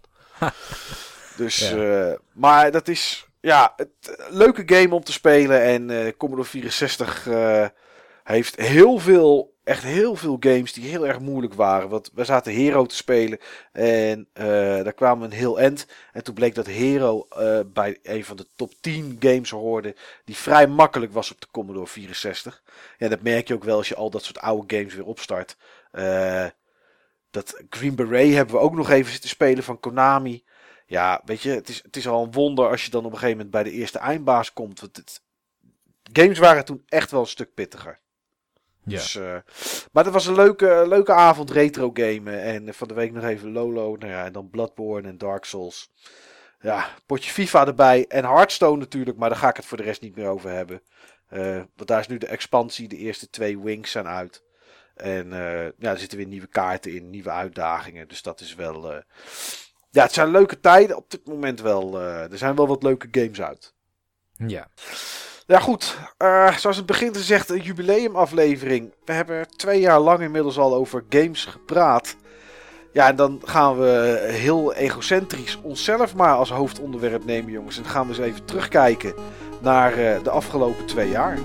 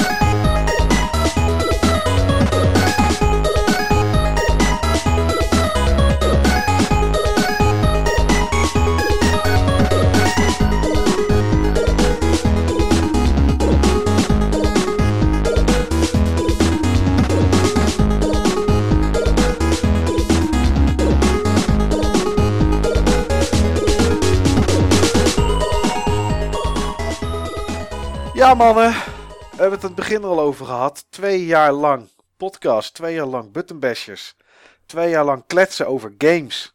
Ja. En eh, ja, we weten eigenlijk allemaal dat op het moment dat de podcast opgenomen is, dan, eh, ja, dan kletsen we eigenlijk altijd nog door. Dus ja, ik denk dat we daar ook wel een hele tijd mee door kunnen, of niet, mannen?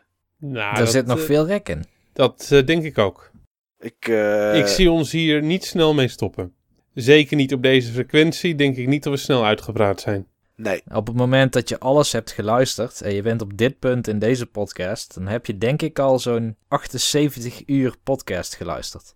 ja. Ik denk dat er mensen zijn die alles twee keer geluisterd hebben, Niels. Ik, eh, ik ben zelf iemand die een aantal afleveringen meerdere keren heb eh, beluisterd. Vanmiddag heb ik gewoon nog eens eventjes Muziek in Games deel 2 aangezet.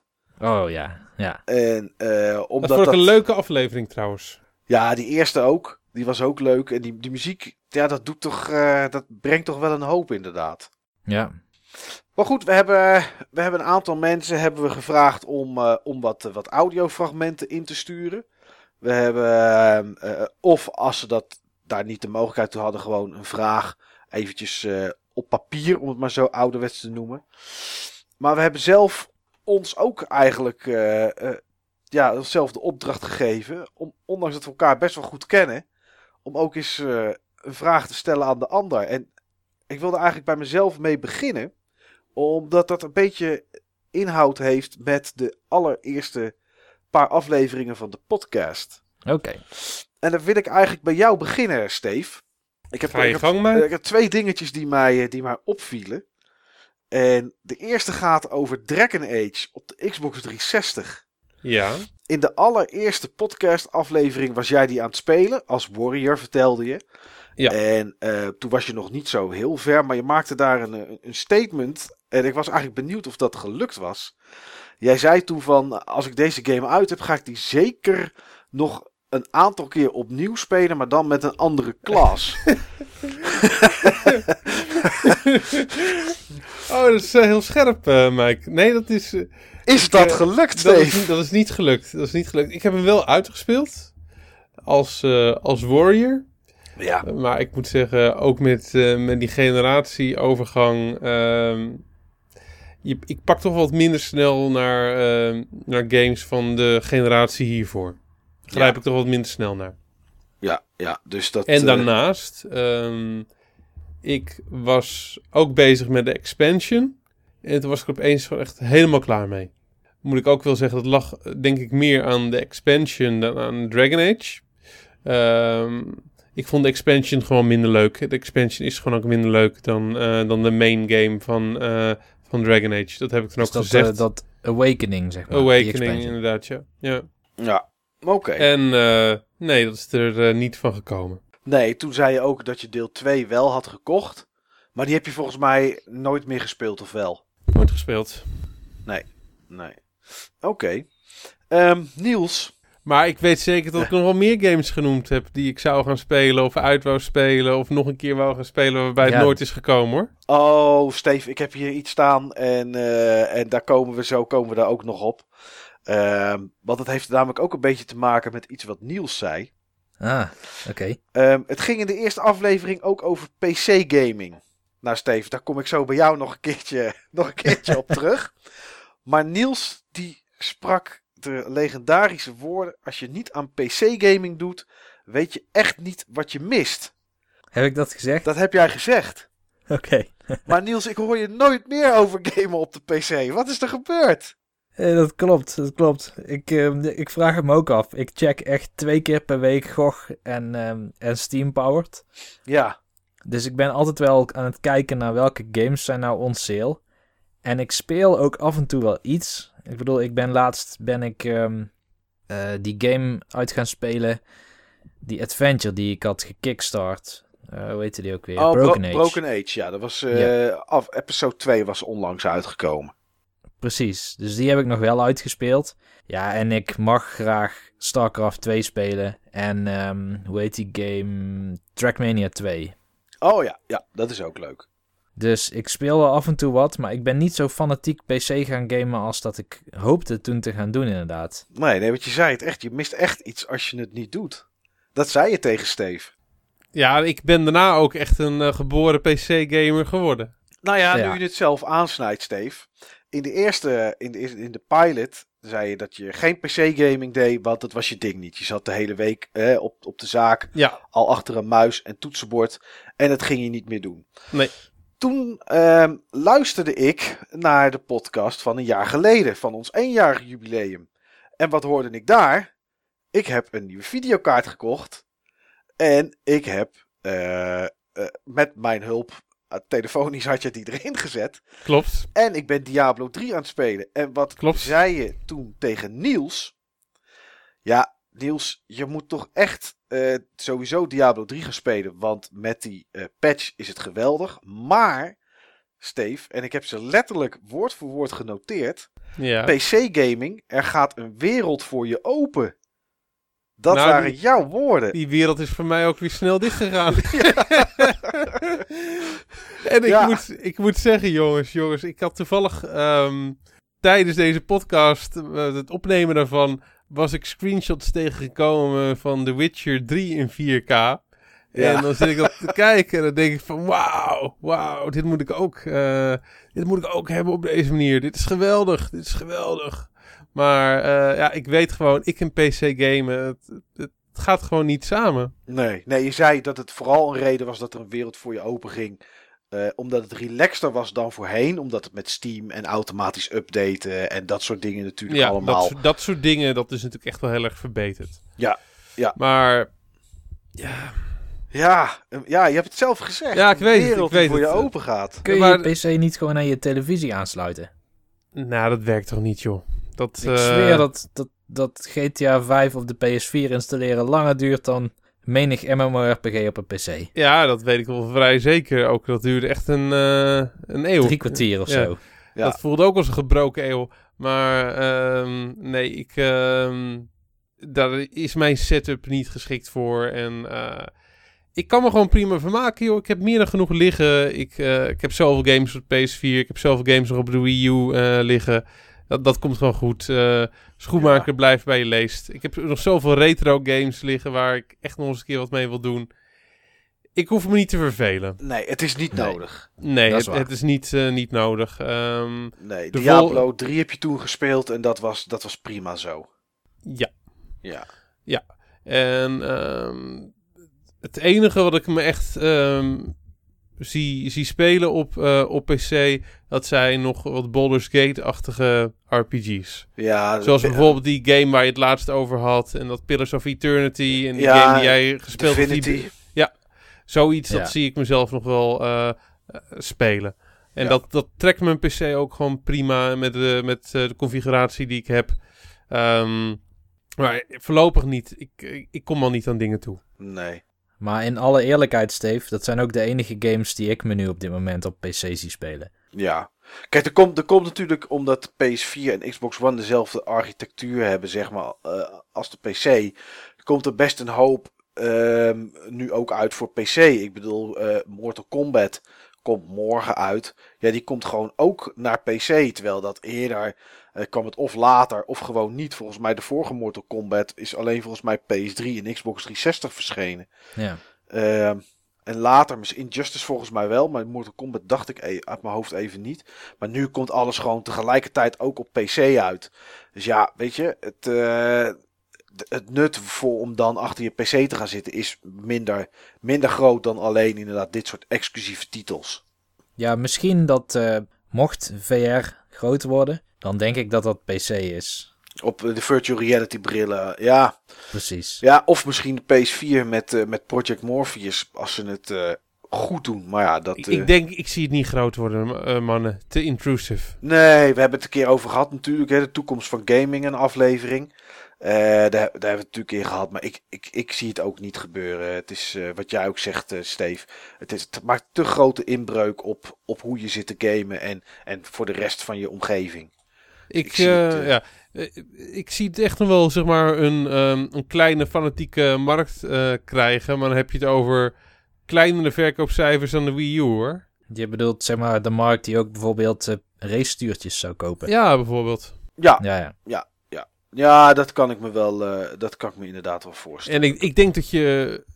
Kijk, een race-stuurtje is geen eh, VR-bril. Een race-stuurtje vraagt niet of nauwelijks extra ontwikkeling aan je game. En ehm, ik denk niet dat de markt groot genoeg eh, zal zijn om ehm, ontwikkeling van AAA-titels te ondersteunen. Nee. Nee, niet specifiek voor Oculus of voor Nee. VR überhaupt, denk Nee. ik. Dat denk ik ook niet.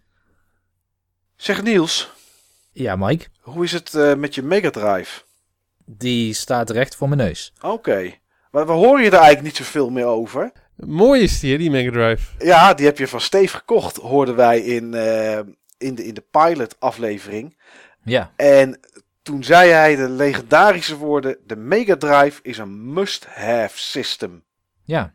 Maar we horen je er nooit over, vriend. We horen je nooit dat je hebt zitten gamen op je Mega Drive. Wat is, het, eh, wat is, wat is ermee gebeurd? Nou, hij staat hier gewoon, dus ik heb hem nog steeds. Ehm, hij hangt ook aan een televisie. Oké. Maar op wel. de Mega Drive zelf speel ik inderdaad best weinig. Ja, toen. Maar eh, dat- Weet je nog welke game je toen fanatiek aan het spelen was? Dune 2, toch? Ja, klopt inderdaad, ja. Ja. Ja. Die heb ik helemaal uitgespeeld ook, kan ik me nog herinneren. Oké. En ik heb ook nog wel Streets of Rage gespeeld en Golden Axe 1 en 2. Maar daarnaast heb ik vrij weinig gespeeld. Ik merk gewoon, ja, Sonic, ik heb het geduld niet voor Sonic. En ehm, Snap ik ook wel. Ik heb nooit iets, omdat ik, ehm, wat ik altijd had met Sonic is je gaat lopen, dan ga je rennen, dan ga je nog harder rennen. Ja, dan kan ik toch niet meer zien wat eraan komt, joh. nee, klopt. Maar wat denk ik weer nog wel een grotere reden is dat ik mijn Mega Drive niet zo heel veel gebruik, is omdat de meeste games die ik heb gekocht zijn multiplayer beat-em-ups. Of multiplayer platformers of zo. Maar bijna altijd als ik in de gelegenheid ben om een multiplayer game lokaal te spelen, dan kies ik voor een andere game, voor een Wii U game of zo.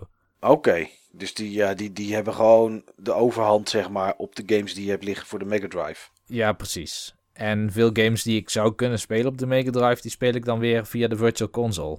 Ja, oké, dus dan, eh, ja, is, is die een beetje overbodig, zullen we maar zeggen. Ondanks dat het een must-have system is. Het is, eh, er zitten must-have games op, laat ik het zo zeggen. Oké, oké, het is een beetje geshift. Van Ja, must-have system ja. naar must-have games. Oké. ja, Heb je ooit nog Diablo 3 weer opgepakt, eh, Niels? Ik heb hem vorige week gespeeld. Oké, nou dat is dan... eh, PlayStation 4. Ja. Oh, oké, dat is dan een jaar, eh, een jaar ongeveer nadat je zei dat je dat ging doen. Wat eh, in, de, eh, in de podcast van vorig jaar, eh, de, de, de eenjarige jubileum, toen had Steven natuurlijk net die videokaart erin en was die Diablo 3 heel erg druk aan het spelen. ja. En toen zei hij van dat je het ook weer zou gaan proberen na het verhaal eh, van Steven en Ik de moet ook wel zeggen, Mike, dat er nu een des te beter eh, moment voor is. Omdat er weer veel toegevoegd is aan de game. En eh, ja, de console-versie speelt gewoon heel lekker. Ja, ja, ja, is Het speelt ver- verbazingwekkend goed. En ze hebben tegenwoordig seizoenen ook, hè? In, Ja. eh, in ja. Nou, niet op de console, alleen op de PC is Oké. Ja, eh, die content wordt wel toegevoegd, maar dan wanneer het seizoen is afgelopen. Ah, en ik snap ook wel waarom ze dat niet hebben op eh, console. Er wordt zoveel gecheat. Dan wil je echt geen leaderboards per season en zo. Dat, eh, dat is jammer. Dat komt omdat op de console is de save game is lokaal opgeslagen. En op de PC zit hij natuurlijk op de Blizzard server. Klopt. Oké, dus... eh, nee, was ik even benieuwd. Nou, dat hoorde ik voorbij komen. En ik denk van, hé, hey, toch eens even polsen. Ja, ja, ik, eh, je hebt gelijk. Ik ben vergeten het te noemen bij de Game Talk. Maar het is ook zo dat ik het nog niet zoveel heb gespeeld dat ik eh, er echt iets over wilde zeggen. Nee, nee, je hoeft natuurlijk niet elke game te spelen die... eh, of elke game te noemen in de Game Talk die, je- die je speelt. Dat zo, Nee. die, die verplichting is het niet. Maar ja, goed, ik zat die afleveringen terug te luisteren. En nou daar kwam ik, daar, toen kwam ik daar zo op. Dus wat ik ook wel grappig vond in, in de aflevering vorig jaar is een, is een verhaal van Jur, van Joke Jur. Die, eh, die toen vertelde dat, eh, dat hij in het begin eigenlijk nooit podcast luisterde. Ja, ja. En dat zijn commentaar in het begin was van ja jongens, het is best wel lang. Terwijl in het begin zaten we zo op een uur, uur en een kwartier. Ja. Eh, probeerden we daar een beetje op, eh, op te timen. En eh zijn er best wel veel afleveringen inderdaad gewoon van een uur. Heel soms, heel soms na anderhalf. Maar allemaal rond die, rond die tijd. Maar ja, dat was, dat was zijn commentaar. En toen we vroegen aan de mensen om iets in te sturen, eh, om hun stem te laten horen. Toen was eh, Jur daar ook iemand van en die stuurde het volgende audiofragment in. Eh jongens, Jurre hier. Ik wou jullie even feliciteren met jullie jubileumuitzending. En ja, jullie moeten nog lang zo doorgaan, want ik lig vaak naar jullie te luisteren als ik in bed lig. En ja, het is natuurlijk hartstikke fijn om jullie dan lekker bij me te hebben. hey, ga zo door jongens. Ja jongens, dat, eh, dat stuurde Jur ons. Die eh, luistert naar ons in bed. Ja. Wordt hij zo moe van ons? Ja, ik weet niet of hij dan, eh, of hij dan zeg maar eh drieënhalve week doet over een podcast van een uur. Of dat hij ze in één ruk uitluistert. Dat weet ik niet. Ik vraag me af of zijn vriendin ook mee mag luisteren. Zouden ze samen luisteren? Dat zouden we eigenlijk nog wel eens willen weten inderdaad. eh. Ik denk wel dat het gewoon heel erg goed is voor eh, mensen hun relatie. Dat denk ik ook. Dat denk ik ook. Soms zetten mensen hun tv op een bepaalde zender. Iets met platinum erin of met, eh, met Hollandse meiden. Maar misschien dat, dat, voor, dat voor heel veel relaties onze stemmen wel op die manier werken. Dat zou ik denk wel dat jouw stem met name gewoon daar wonderen eh, voor kan betekenen, Mike. Nou ja, als dat zo is, dan wil ik daar best eh, losse audio-cd's voor inspreken, bijvoorbeeld. Om eens te kijken hoe Ik, dat... ik vind eh, dat je bij het volgende jubileum een gedicht moet maken en voordragen. Oké. Want ik weet dat je daar heel erg goed in bent.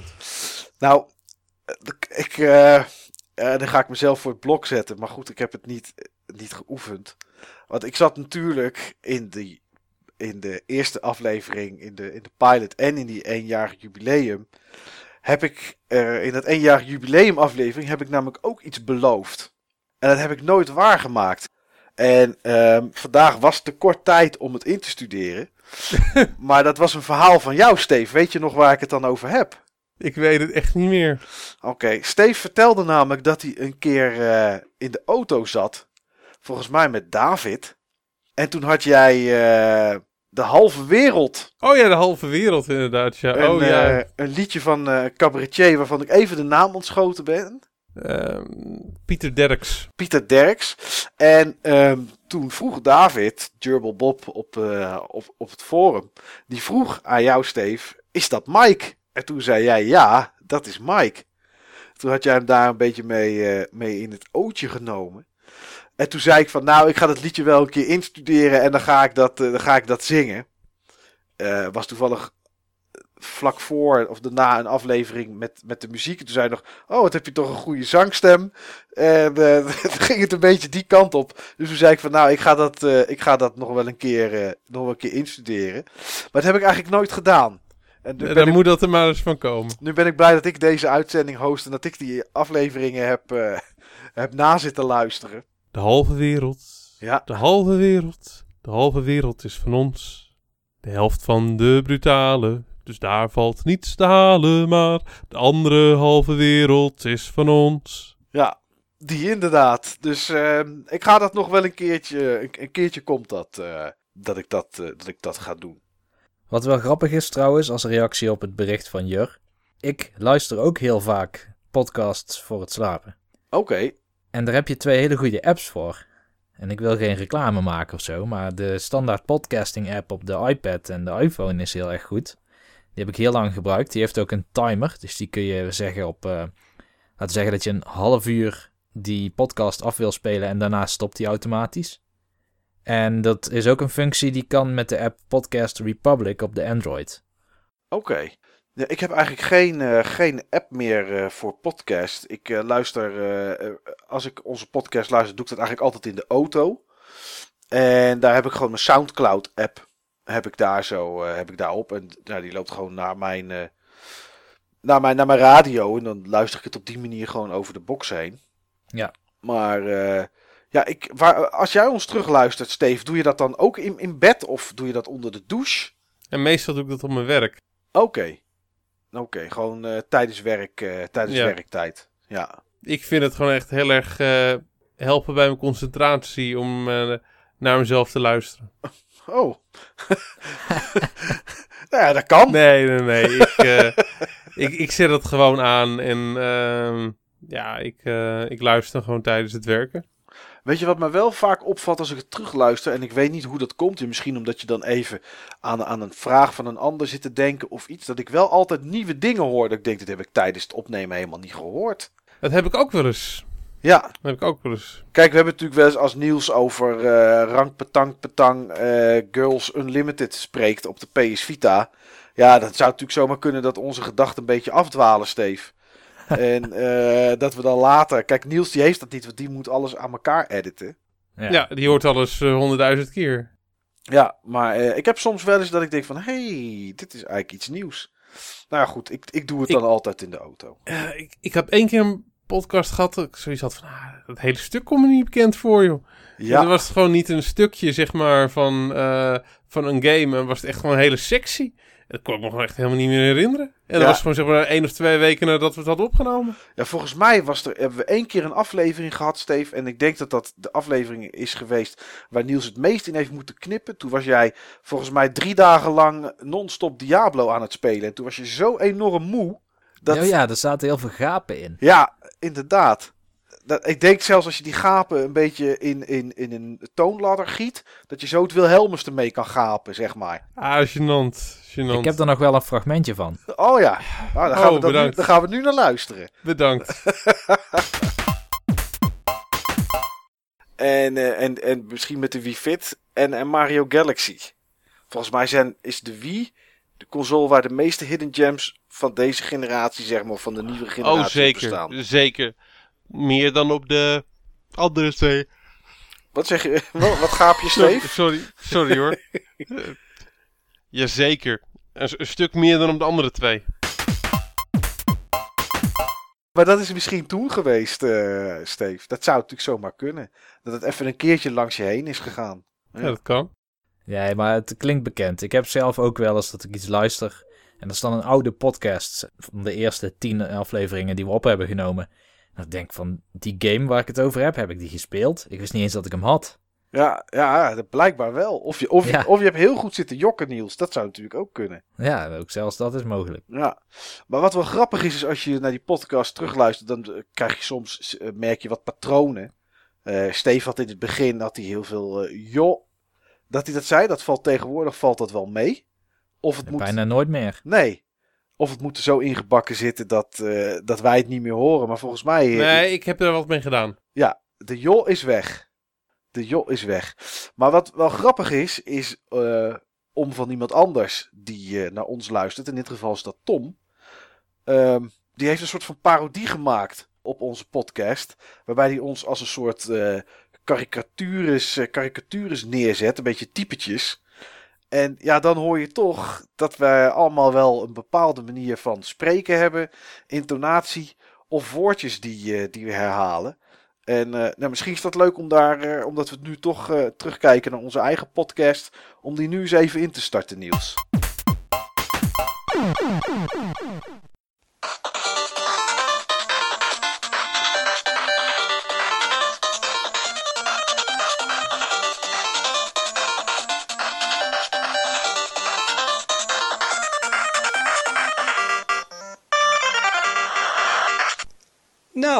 Mannen, 10 jaar podcast. Wat vliegt de tijd?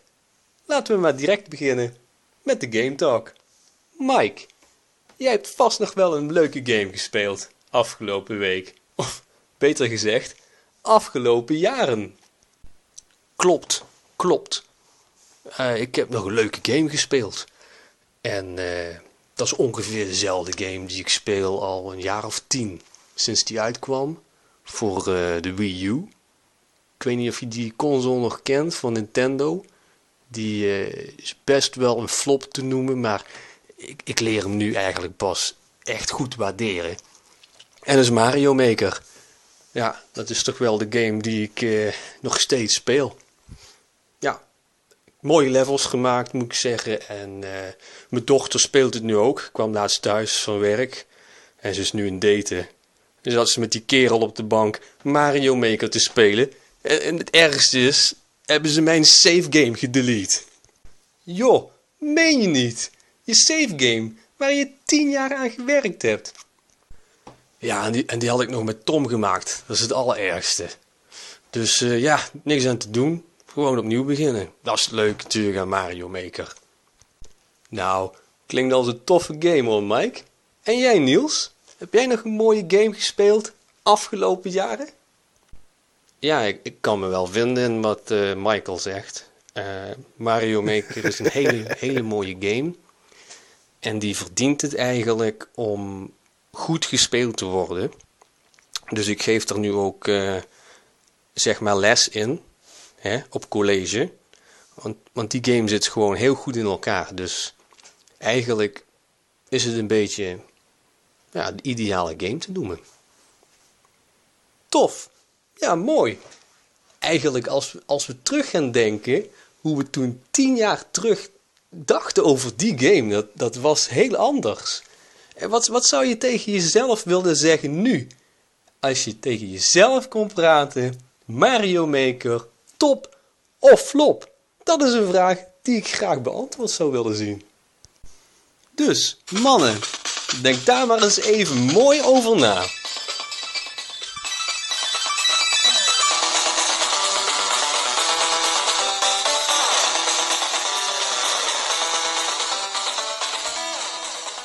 Ja, mannen.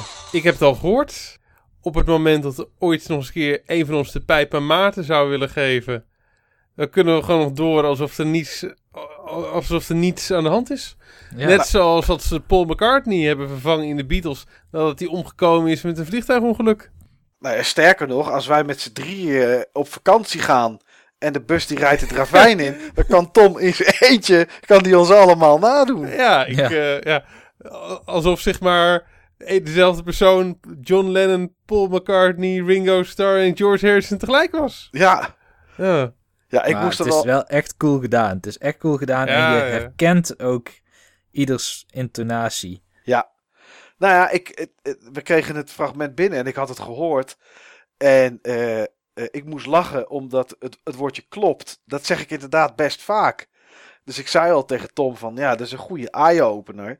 Ik zal daar Ja. eens op letten dat ik wat minder klopt ga zeggen. Eh, dat, vond, dat wilde hij dan weer niet. Want dat, hij zei, ja, dat is voor ons als podcastluisteraars is dat herkenbaar en daar houden we van.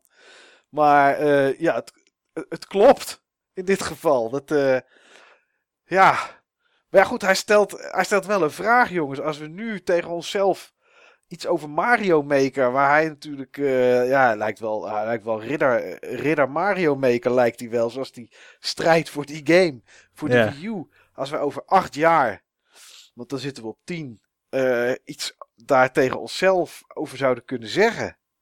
Top of flop, wat zouden we dan zeggen? Niels. Ik, eh, over acht jaar.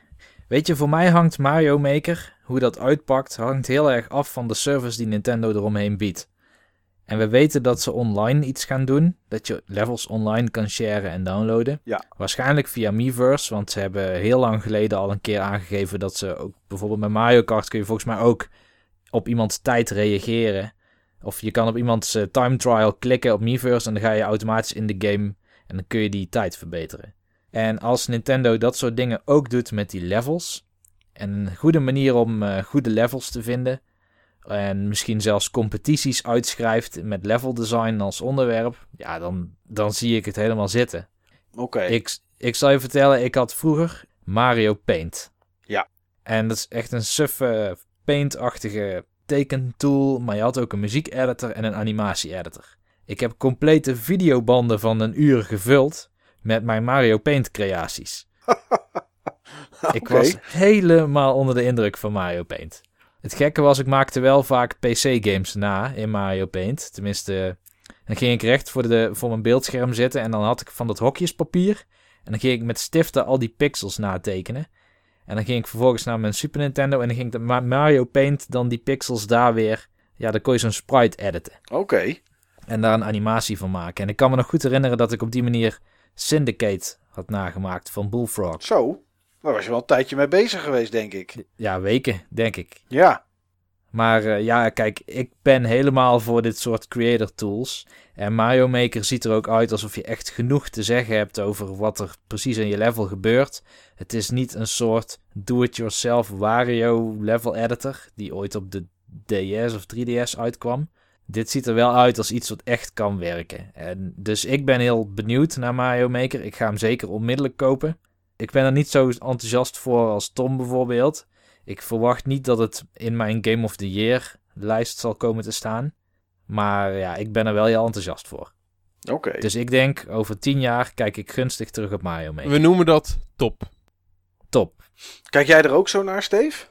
Ja, ik, eh, ik kijk er ook wel positief naar. Ik denk dat eh dat een game is die net als bij Niels gewoon echt eh, ja, creatieve kanten van mensen enorm naar voren kan, eh, kan halen. Eh, misschien zitten, nog, eh, zitten op deze manier nog een aantal gamemakers in eh, aan te komen via zo'n soort game als opstap. Ik weet het wel vrij zeker. Dit, dit zijn dingen die maken dat soort dingen in mensen los. En ehm, wat ik er, wat ik er persoonlijk verwacht tot het, tot het top aan zal zijn. ehm, Mario is ook gewoon een, een game waarvoor heel veel levels in elkaar worden gehackt. Ehm, ik heb toevallig vorige week nog een Super Mario World level gezien. Wat echt bizar moeilijk was. En wat je alleen maar kon halen door op de juiste manier eh, gebruik te maken van allemaal itempjes die er lagen. Een groen schild, een, eh, een blauw blokje. ehm, dat je zeg maar eigenlijk op die manier van hindernis naar hindernis stuiterde. Dat soort extreem creatieve levels kun je hiermee maken. Daarvoor heb je gewoon alle tools in, eh, in huis. En ehm, ja, ik denk dat er echt gewoon hele toffe creaties eh, gaan, eh, gaan komen. Ook gewoon redelijk hardcore. Echt gewoon super moeilijk. En ehm, ik zie me die dingen niet massaal spelen. Ik zie me die dingen zeker niet maken. Maar ik weet zeker dat er een publiek voor is. En ik weet zeker dat het gewoon echt heel erg empowering is om het soort levels te kunnen maken die je vroeger speelde. Die Mario levels hebben ook gewoon iets magisch als ze goed gemaakt zijn. En ik denk dat mensen dat willen benaderen. Oké. Dus voor mij ook top.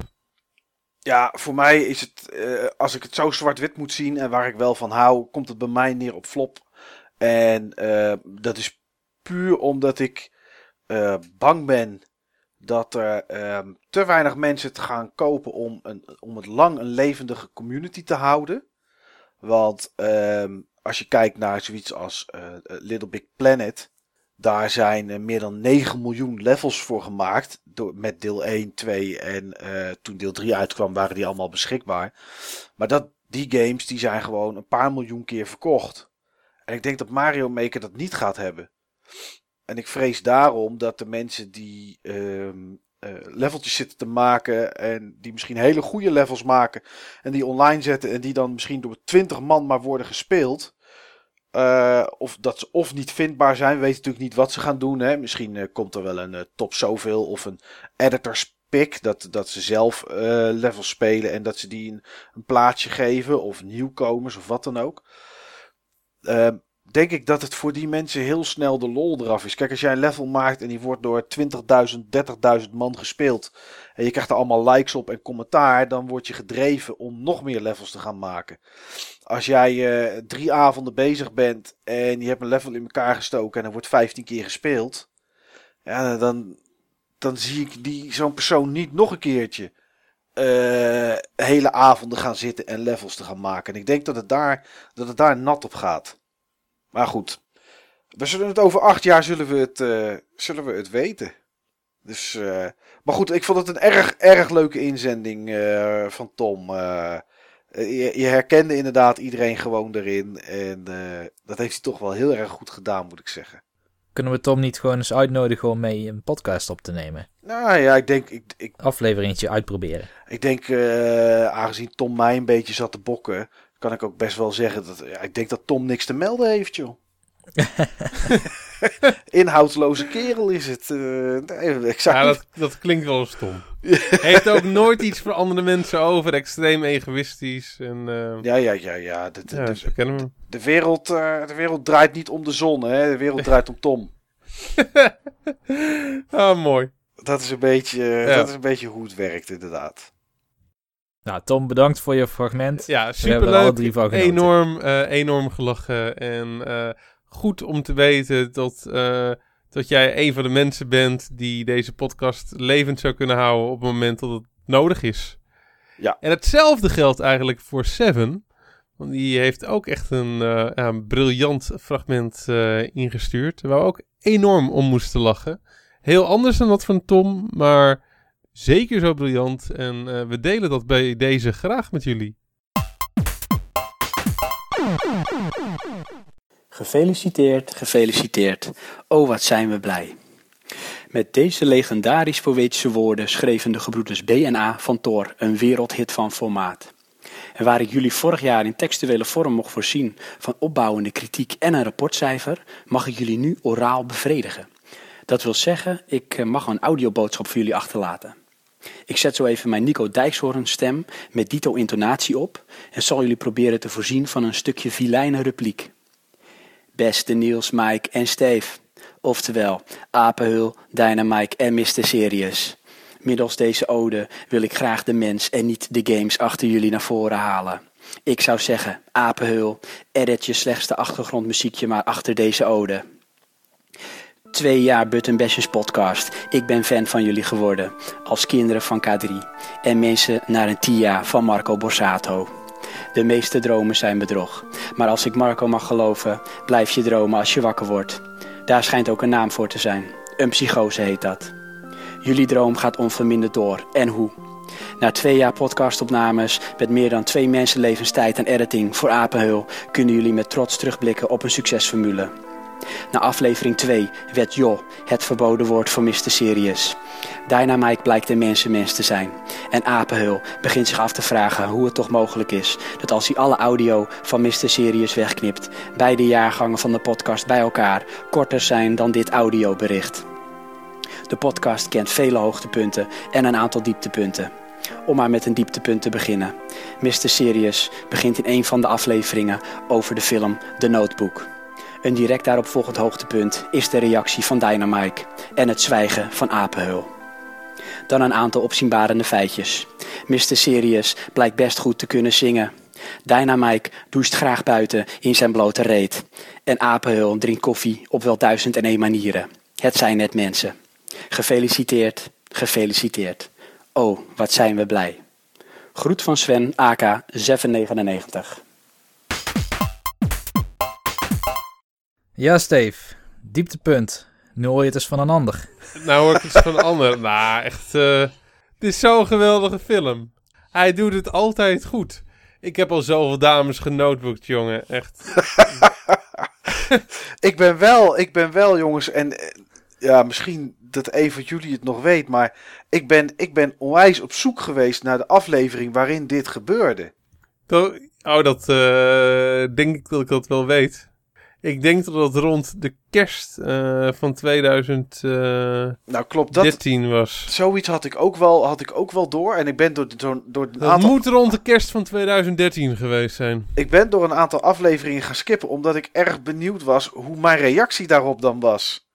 Maar ja, goed, mocht... Ik weet het ook niet meer. Dat, maar ik vind het wel apart dan dat, dat Seven dat dan weer wel herinnert. Maar dat heb ik wel vaker gemerkt, jongens, met mensen die naar onze podcast luisteren. Dat die soms beter weten wat erin zit en wat er gebeurt of wat er gezegd is, Ja.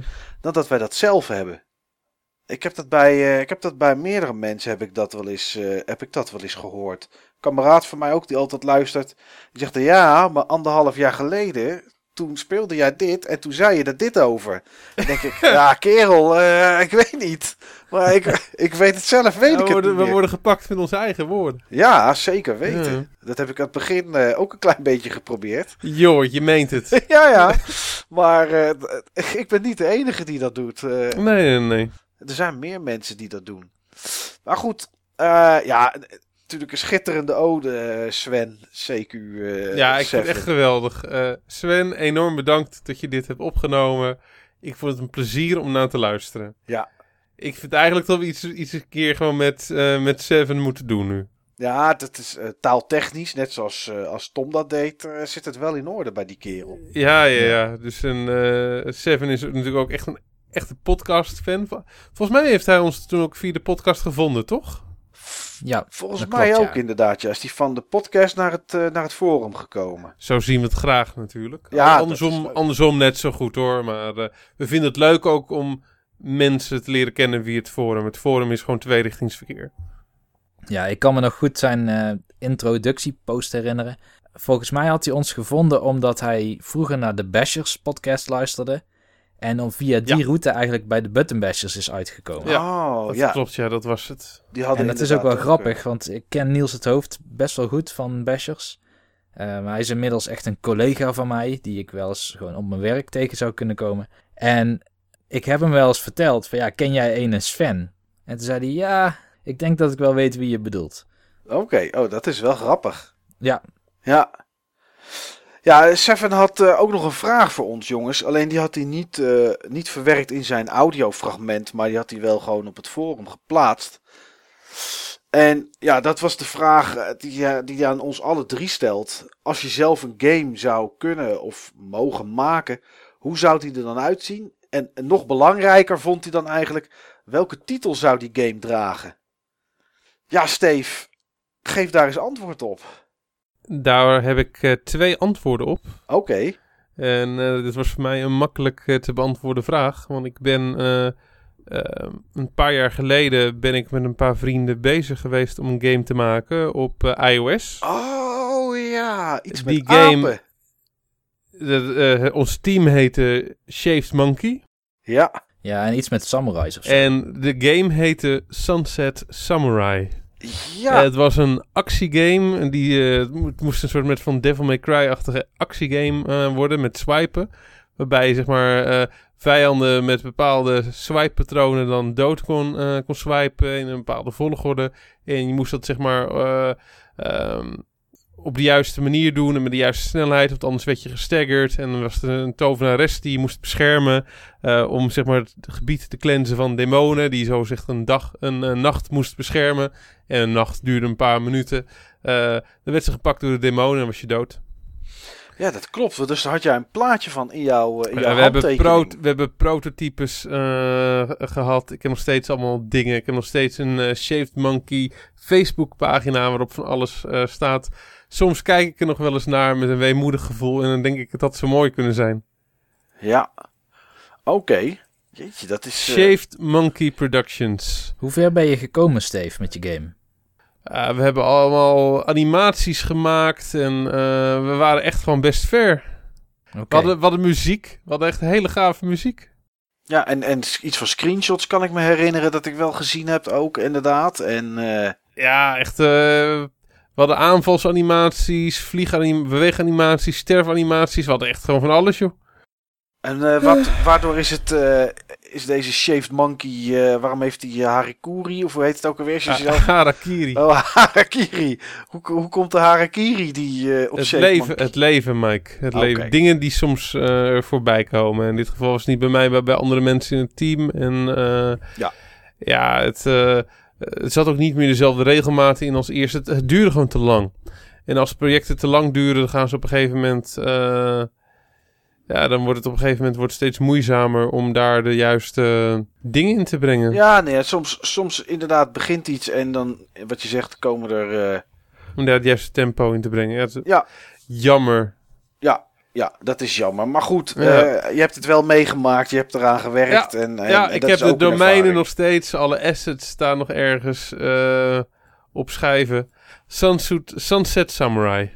Oké, ja. Ja, en eh, daarnaast eh, heb ik eh, nog een tweetal ehm, droomprojecten.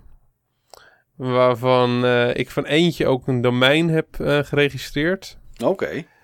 Dat heet, dat domein is The Looms of Time. En dat zou een, ja, dat zou een hele complexe, haast filosofische RPG eh, moeten, moeten worden. Met eh, onze rol in eh, het grote geheel eh, van de tijd. Tapestry of Time. Oké.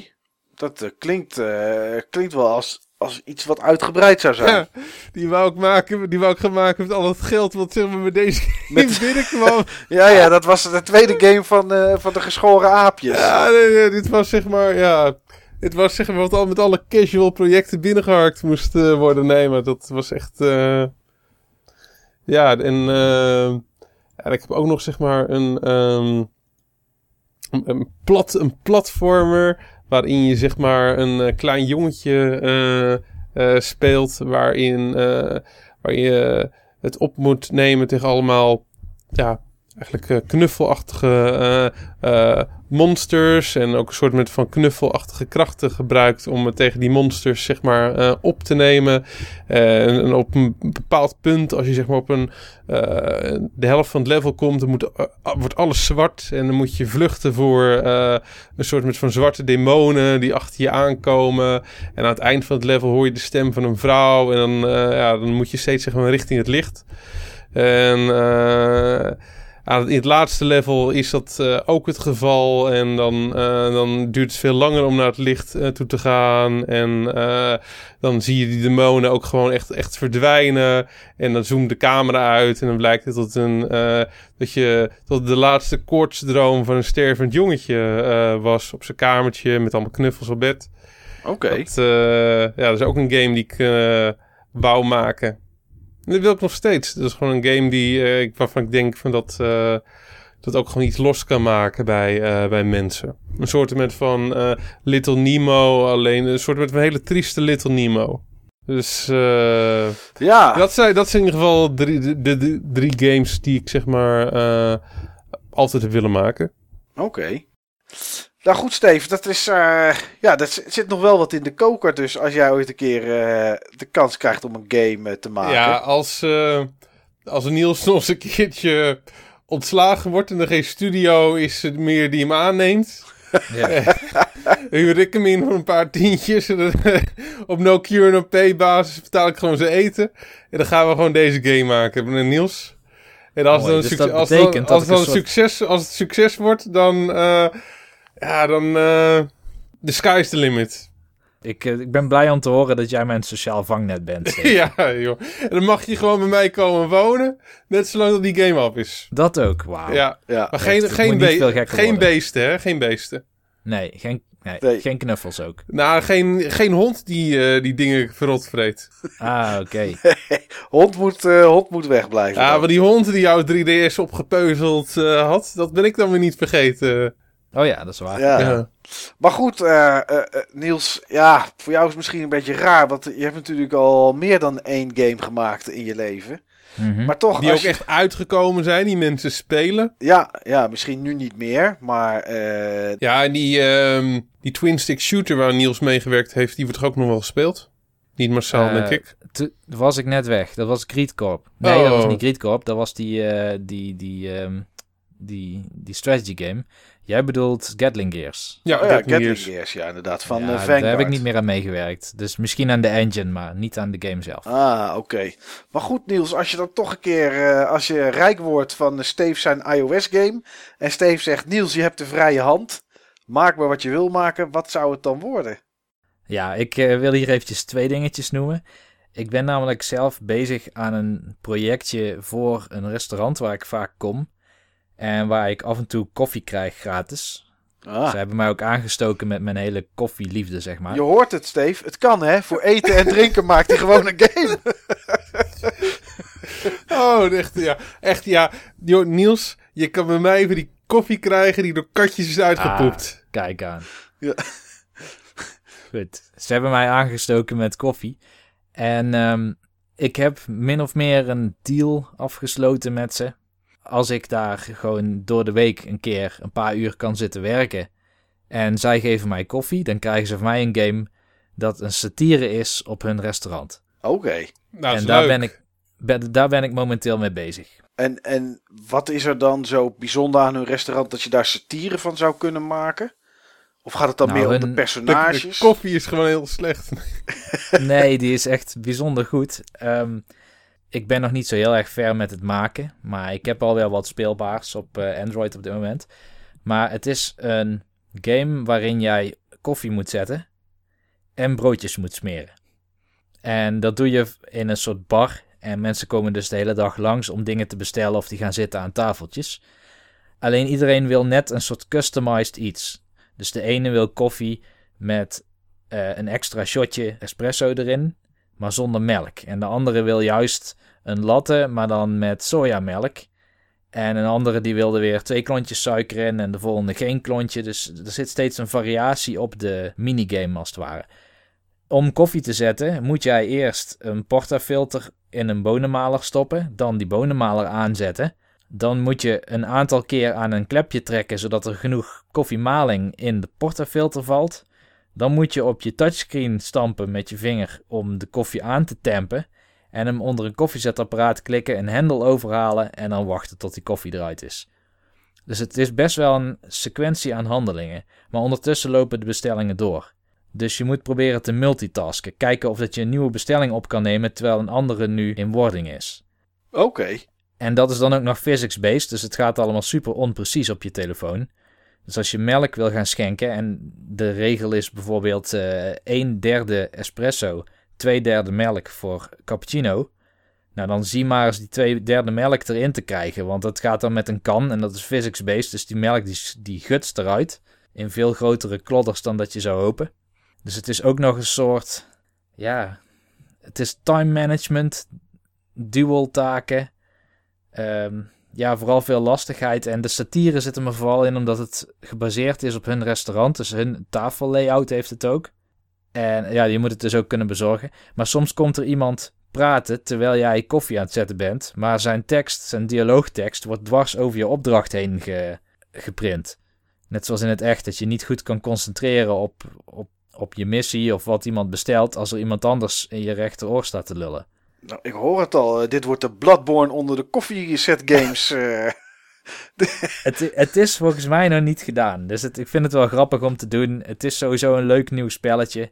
Het levert me niks op behalve koffie. En gewoon een goede tijd in dat restaurant.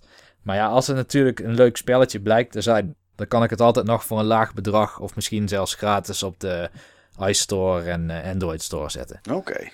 Maar dat is dus iets wat echt is. Een ander project waar ik aan zit te denken, wat ik al een tijd wil maken, of in ieder geval iets in die richting wil maken, omdat ik daar ook ja, een soort onderzoeksinteresse naar heb, is een spel. En ik zit nu te denken aan een spel in een duikboot, wat je met een team van drie of vier man speelt. En het is niet strikt een videogame, maar het is ook weer niet een, een real-life game. Het is een beetje simulator iets of zo. Het is een soort simulator inderdaad. En ik was er een tijd geleden aan aan het werk. En toen probeerde ik het voor mobile devices te maken. Wat het idee is, is... ehm, iedere speler heeft een andere functie in zo'n onderzeeër. Je bent allemaal... Heb je, heb je een militaire functie. Dus je bent een logistics officer. Of een communication officer. Of een, of een commanding officer eh, bijvoorbeeld. Dus eh, in een onderzeeër heb jij geen direct beeld op de wereld. Je hebt een stethoscoop waarmee je rond kan kijken. Eh, je hebt een sonar waarmee jij onder water bewegende dingen kan detecteren. Maar een sonar heeft ook een delay. Als jij een sonar inzet, dat zijn geluidsgolven. Dus die moeten terugkaatsen en die komen dan weer op een sensor en zo weet jouw meetinstrument hoe ver iets weg is. Maar de sonar wordt bediend door iemand van logistics of communications. Ik heb, ik heb nog niet be- bedacht wie dan precies die, die tool gaat gebruiken.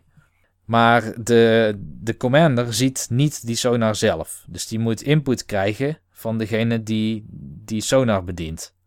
En input van degene die door de stethoscoop kan kijken. Niels, Ja? ik, ik, ik denk dat je een periscoop bedoelt. Oh, zo. De stethoscoop heeft, heeft de dokter om zijn nek hangen. Dat is helemaal Ik- gelijk. Periscope inderdaad, ja. Ik denk niet dat je daarmee naar buiten kan kijken.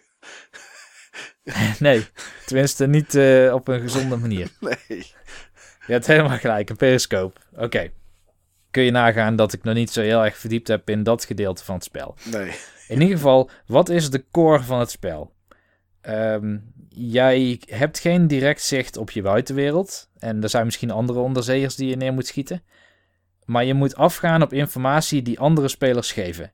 En die informatie van andere spelers is ook nooit echt absoluut. Omdat zij een rapportage moeten doen van waar zij mee bezig zijn of wat zij zien op hun scherm. Dus wat ik aan het doen ben is een spel waarin je speelt met de grenzen van menselijke communicatie. Daar zit de moeilijkheid van het spel in. En in het begin is het misschien al moeilijk genoeg om überhaupt een sonar te lezen en dan te zeggen: op 9 uur eh, is nu een duikboot, schiet erop. En dan moet dus iemand anders die dan de wapens bedient, de torpedo's, die moet dan de torpedo's zo instellen dat die ehm, ja, eigenlijk zelfs die onderzeeër intercepten. Want op het moment dat je die sonar terugkrijgt, is die onderzeeër alweer een stukje verder. Dus je moet ook een soort denkbeeldige lijn communiceren naar een andere speler, die daar een torpedo op af moet vuren. Maar dan mag je alleen maar doen op bevel van de commandant. En de commandant die heeft genoeg andere taken om op te letten. En als dat nog niet moeilijk genoeg is, was ik ook van plan, en daar was ik al best wel een eind mee. Ik heb ook bijvoorbeeld luisterapparatuur. Want je moet ook weten of dat een onderzeeër wel van het andere team is of van jouw team. Want je speelt tegen andere teams, dat ik nog niet verteld trouwens. En dat gebeurt weer vaak via radio. Dus je ontvangt radiosignalen, maar het is natuurlijk een en al ruis. Dus één speler is ook de hele tijd bezig om een radiosignaal te ontcijferen. Of in ieder geval te tunen totdat het op een patroon lijkt dat hij kan herkennen. Nou, die patronen die kun je weer opzoeken in boekwerken. En dat zijn fysieke boekwerken. Soms dan faalt echter je apparatuur omdat een ander team een soort EMP-grenade of zo afvuurt. Electronic Magnetic Pulse torpedo of zo. Ik weet niet eens of dat ze een, bestaan. stoor, een storings eh Ja. Precies, een Ja. Dan, dan vang je tijdelijk niks op met je apparatuur. En je apparatuur is natuurlijk oud-Russisch, dus soms dan levert het een error op. En dan moet je in een fysieke handleiding van een paar honderd pagina's die error op gaan zoeken. om te zien hoe je hem repareert. Niels, dat is sadistisch. In het Russisch. Ja, Jeetje, het is ah, wel... jongens. eh, echt. dus het is heel erg spelen met tijd, met communicatie. En daar heel veel spanning mee opwekken, omdat je vanaf, van elkaar afhankelijk bent. En iedereen doet zijn best om informatie zo goed mogelijk te winnen en door te communiceren. Maar dat is gewoon. Dat wordt extreem moeilijk gemaakt door het spel en door mogelijke scenario's die je het is wel introduceert. heel ambitieus hoor. Ja, maar ik denk het kan wel vrij kaal. Hè? Je hoeft alleen maar die instrumenten te moddelen. Ja, Want heel veel van het spel speelt zich af tussen de fysieke spelers en niet in het digitale domein. en is dit dan iets wat, wat je real-time zou willen doen? Of zou je dit dan als een soort eh, Dungeons and Dragons of wat dan ook, eh, een soort stappenachtig? Dus dat mensen zeg maar eh 12 uur hebben om de volgende stap te doen of om de informatie door te geven? Of is dit Mhm. iets wat je zou bedenken wat real-time zich af moet spelen? Ja, dit zou ik real-time willen. Oké. Wauw. Heb je er ook een naam voor? Want dat vond eh, Seven eh, vond dat misschien nog wel belangrijker dan, eh, dan wat de game was. Wat, Ja. wat, welke, welke titel zou dit moeten dragen? Ik noem hem stethoscope. Stethoscoop. nou, dan, dan is het in één keer duidelijk ook wat het is. eh. Precies. met doktersprecisie moet dit dan eh, uitgevoerd worden. Ja, ik had er wel een titel voor, maar ik kan hem me eerlijk gezegd niet meer herinneren. Oké. Torpedo is al bezit, Niels. Ja, Dat is Ja. een LCD-spelletje uit de jaren 80. Jeetje. ja misschien eh, als het principe werkt, en ik denk dat het kan werken en dat het echt heel spannend is om te spelen met anderen. Dat het heel veel stress oplevert ook. Maar ook heel veel fiero-moment, dus heel veel ja, het gevoel van dat je echt iets hebt bereikt met elkaar. Als het heel goed werkt, nou, mensen die de rechten van Star Trek hebben, kom maar langs. Wij regelen wel iets. Ja, dat je in de Enterprise eh, hetzelfde kan doen, zeg maar. Precies. Ja, dat lijkt me superleuk. Dat iemand inderdaad eh Mr. Sulu speelt. En eh, de andere is eh, die Yo-Man die aan die radio zit. En heb je Dr. Spock. Spock natuurlijk. Ja. Dus dat, ja. Nou, klinkt in ieder geval als iets waar je je hart echt volledig, je hart en ziel volledig in zou kunnen storten. Ja, precies. En mocht iemand het, eh, dit luisteren en het idee jatten, ja, maak het maar. Ik speel het ook net zo graag. Oh, en als iemand nog, nog Sunset Samurai af wil maken, be, my- be my guest. ja, gratis eten en drinken. Gratis eten en drinken ja, je mag bij Steve slapen. Je Ja. mag bij mij komen wonen. Zonder knuffels. Ja. Ja, ik heb natuurlijk ook nagedacht ehm, over die vragen. En dit zijn vragen die vind ik echt, echt enorm lastig. Want dan ga ik eh, dingen zeggen als ja, een soort Mario of een soort dit of een soort dat. Ik ben, ik ben niet zo creatief met het bedenken van, eh, van, een, van een, een nieuwe game. Maar ik heb er toch eventjes wat, wat tijd in gestoken om eens even na te denken. En wat ik eigenlijk wel heel gaaf zou vinden als dat er, eh, als dat er zou zijn, is ehm, een grote RPG, zoals we bijvoorbeeld Final Fantasy 7 of Dragon Quest 8 kennen. Ehm, Dus behoorlijk story-based. Maar de random encounters die je in die games hebt en de dungeons, die zou, je eigenlijk, zou ik eigenlijk wel graag in de gevechtsstijl van Bloodborne of Dark Souls willen zien. Ja, ja, ja. Oké. Dus ehm, je hebt een grote, hè, een grote overworld waar je kan lopen, waar je van stad naar stad, random encounters. Maar als je dat, als je dat krijgt, dat je dan eigenlijk het, het battlesysteem van, eh, van Bloodborne of Dark Souls krijgt. En ehm, ja, het, verhaal vind ik dan het, het moeilijkste, omdat in RPG's is eigenlijk altijd standaard verhaal. Je, je bent eigenlijk een, vaak een, een low-level iemand en eh, er is een groot kwaad. Ehm, maar wat ik wel interessant zou vinden is als je bijvoorbeeld een verhaal zou hebben van een, een, een, een, een koning die een handlanger zeg maar heeft. Een soort, eh, soort rechterhand die een koep wil plegen.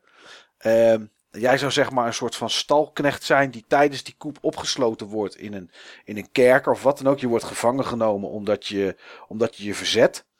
Ehm, maar wat ik daar aan combat toe zou willen voegen is als je nu Bloodborne opstart of je start Dark Souls op, dan heb je eigenlijk standaard heb je alle, alle moves heb je. Hè? Bij Bloodborne kan je, nou ja, je kan eh, een snellere attack doen, je kan een soort van charge attack doen, je kan eventueel schieten eh, om iemand te stunnen en eh, een, een attack uit te voeren. Ehm, dat zijn eigenlijk dingen die heb je eigenlijk vanaf moment 1 heb je die. Wat mij wel interessant zou lijken is als je maar één soort aanval hebt in het begin, maar wel in dezelfde stijl dus als Bloodborne en Dark Souls, Demon Souls. En dat je zeg maar traint, net zoals dat je in een RPG spels krijgt of, of, of wat dan ook, hè, dat je meer mogelijkheden hebt. Wat je vaak bij vechten hebt is, je kan je wapen upgraden zodat je aanvallen sterker zijn. Maar ik zou het interessant vinden als je nieuwe, eh, echte nieuwe melee skills zou ontwikkelen. Ja, ja. Dus dat je. Ja, eigenlijk juist dat je een beetje skill trees hebt, zoals bijvoorbeeld waar ik het straks over had, ehm, Shadow of Mordor. Ja, precies. Dat je, dat je een standaard, standaard attack hebt, standaard eh, basisaanval, maar dat je quest eh, gaat doen of wat dan ook van, eh, nou ja, ik wil niet zeggen een soort Pokémon trainers, maar van, van, van zwaardvechters of, of wat dan ook die, die beter zijn dan jij en dat je daar nieuwe moves van kan leren. En dan, ik weet niet precies hoe, maar dan ook echt, echt ze kan leren. Vaak krijg je ze gewoon, zeggen ze, oh kijk eens, en hoor je bij Zelda hoor je weer en dan heb je er een eh, spinning attack bij. Maar dat je op een of andere manier dat echt zou kunnen leren. Dus, eh, nou, en ik heb ook over een naam nagedacht. En dat zou dan, eh, zou voor mij kunnen zijn a day of manual labor. En dan niet manual, gewoon handmatig, maar mi- menial, ja, menial is het denk ik dat je het uit moet spreken. Menial labor. En eh menial is een knecht. Dus vertaling van knecht. En menial labor is zeg maar ondergeschikte arbeid. En dat is, ja, dat is hoe je begint, zeg maar, als... als Nou, dat klinkt wel cool. Klinkt cool. Als ik, eh, als ik een game zou eh, mogen of kunnen maken, dan, eh, dan, zou het daar, ja, dan zou het daar eigenlijk op uitkomen. Ik vind het ook wel grappig dat je dan denkt aan een knecht. Want dat leent zich natuurlijk heel erg voor de hero's journey. Ja. Zo'n Campbell eh, Hero Story. Ja, dat is het natuurlijk. Je begint als, als, als, als, als laag, laag iets.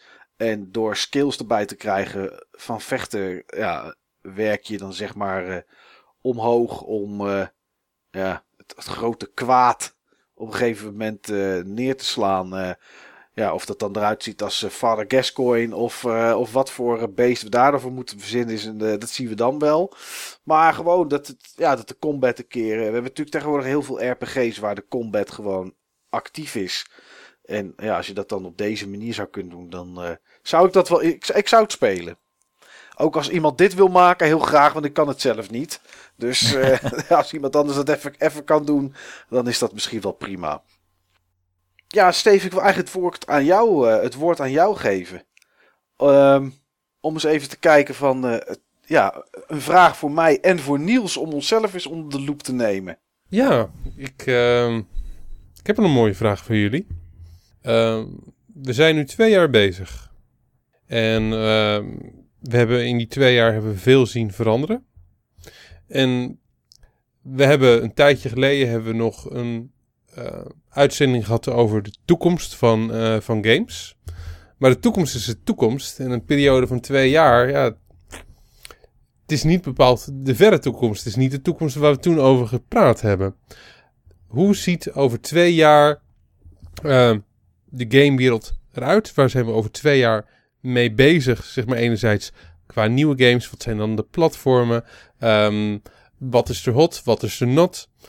En hoe ziet de retro scene eruit over twee jaar? Enerzijds dus de moderne games van over twee jaar. En anderzijds de retro scene. Jeetje.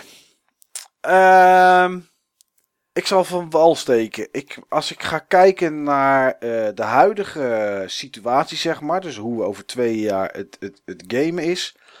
Ehm, denk ik dat er helaas maar heel weinig veranderd is aan hoe we nu met gamen bezig zijn. Ehm, waar ik eh, eh, nou ja, bang voor ben is een groot woord. Maar wat ik denk dat er gaat gebeuren is dat we meer indie games gaan krijgen. Zoals we nu Ori en The Blind Forest bijvoorbeeld hebben gezien. Dus kwalitatief hoge games, maar door een klein team gemaakt. Ehm, ik vrees ook dat zo'n studio als van Ori en The Blind Forest, dat we die dat we hierna waarschijnlijk nooit meer iets van horen. Of ze maken nog één titel die het wat minder doet en het is dan afgelopen. Dus ik denk dat er meer van dat soort studiootjes eh, eh, zijn. En waarbij ik studiootjes niet oneerbiedig eh, bedoel. Dat ehm, we geen Wii U meer spelen. Ehm, maar dat we echt met z'n allen uitkijken naar de volgende Nintendo console. Waar we natuurlijk volgend jaar al Kijken we dan naar uit of is die er over twee jaar? Ik denk naar uitkijken. Ik denk dat dit nog net niet is. Eh, volgend jaar in februari volgens mij. Als ik het even goed uit mijn hoofd zeg. Of januari, februari, maart. Ergens die periode. Dan krijgen we die console te zien. En ik denk dat die dan anderhalf jaar later er is. Dus dat dit, als over twee jaar, dat dit het moment is dat we zeggen. Straks bij de E3 horen we de release datum. En dan, eh, en dan weten we wanneer die uitkomt. Ehm en als we kijken naar de PlayStation en Xbox One, qua grote titels, denk ik dat dat voortkabbelt zoals dat het nu doet. Uh, wat ik gelezen heb is dat uh, DirectX 12 straks voor de PC een hele hoop gaat doen. Maar um, dat er al ontwikkelaars zijn die hebben gezegd: we hoeven niet te verwachten dat DirectX 12 in één keer het, uh, het heilige licht is voor de Xbox One. Zodat we in één keer alle games op 1080p en 60 frames per seconde krijgen. Waar iedereen altijd maar op hoopt. En ik... Het is geen hardwareverdubbelaar of zo, hè? Nee, nee, nee. Het gaat wel beter met de hardware om. Het, het, het zorgt wel ervoor dat het efficiënter gebruikt kan worden.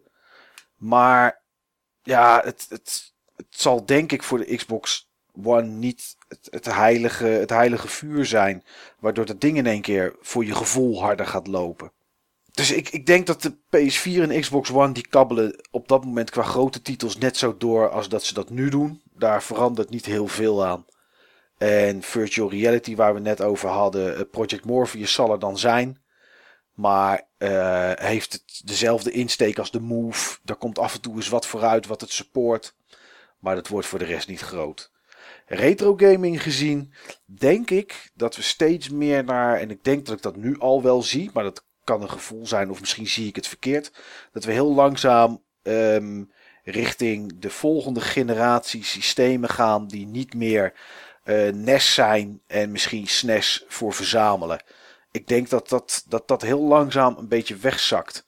Ik, misschien zie ik het verkeerd en misschien heb ik het, zie, denk ik dat ik dat nu al zie, maar dat het niet zo is.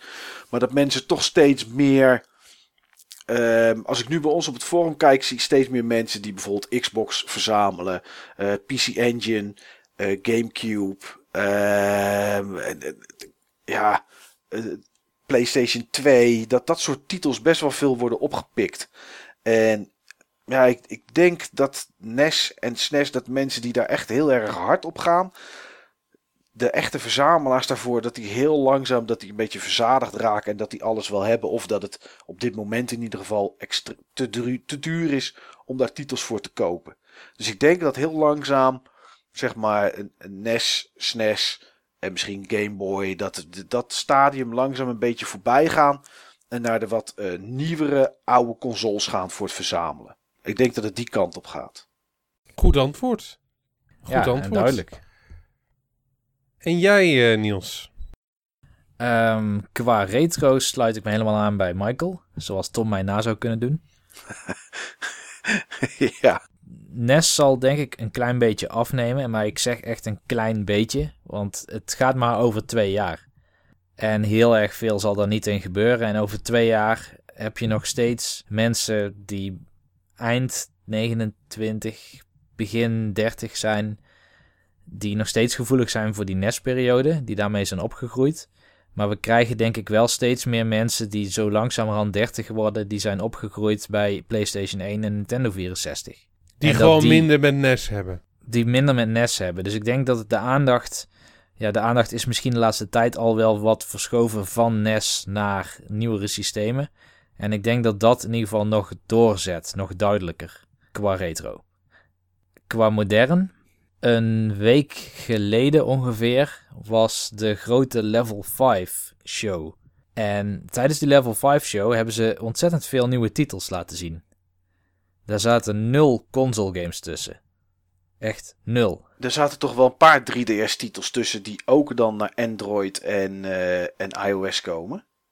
Volgens mij zaten er in totaal drie 3DS-titels tussen, ja. Ja, Fantasy Maar Life. Fantasy tw- Life 2 is exclusief voor mobile. Oké, wel exclusief voor mobile. Er, komen, eh, er komen twee nieuwe Yokai Watch-achtige games. Eén vervolg op de serie die nu al loopt. En Yokai Watch, voor degenen die het niet kennen, is een serie die langzamerhand populairder begint te worden dan Pokémon ooit is geweest. In Japan in ieder geval. En dat is echt een hele prestatie. En dat heeft ook te maken omdat daar een anime-serie bij zit en heel veel eh, cross-medial branding. Dus veel televisie over Yokai Watch, maar ook stripverhalen en knuffels die je kan kopen, Ja, het is, het is overal te vinden, zeg maar. Het is, alle het, het producten. is overal te vinden Ja. en het zit in alles. En het komt naar Europa trouwens. Nintendo is als het goed is de game aan het lokaliseren. In ieder geval deel 1. Oké. Eh, en er komt nog Het is een van, het is van daarvan. Nintendo. Het, nee, het is van level 5. Het is van level 5, oké. Ja, en Nintendo wordt de publisher in het westen. Oké. Ehm, en ze hadden nog een game, eh, ook nog een nieuwe franchise waar ze ook zoiets mee van plan zijn. Zo'n cross-medial verhaal. Maar voor de rest was alles mobile. En dat is van een developer die een paar jaar geleden nog alles inzette op consoles en handhelds. 3DS en PS3. PS2 was denk ik een van hun glorieperiodes. Ja, ook. En in ieder geval vooral veel Japanse developers zie ik hetzelfde doen. Nintendo is natuurlijk sowieso met DNA, een klein bedrijf, of een klein bedrijf, een vrij succesvol bedrijf in Japan, dat al langer bezig was met van die social games, maar ook zo'n service volgens mij eromheen ooit heeft gebouwd. Daarmee zijn ze bezig om Nintendo IP's in ieder geval uit te zaaien op mobiele devices. Niet in volwaardige console-achtige titels, maar wel echt games. Nee, het, zijn ook, Geen- het zijn ook geen ports of zo, hè. Ze gaan echt nieuwe dingen maken. Dus ik zie daar echt een transitie naar mobile. En ik zie in het Westen vooral een transitie naar PC.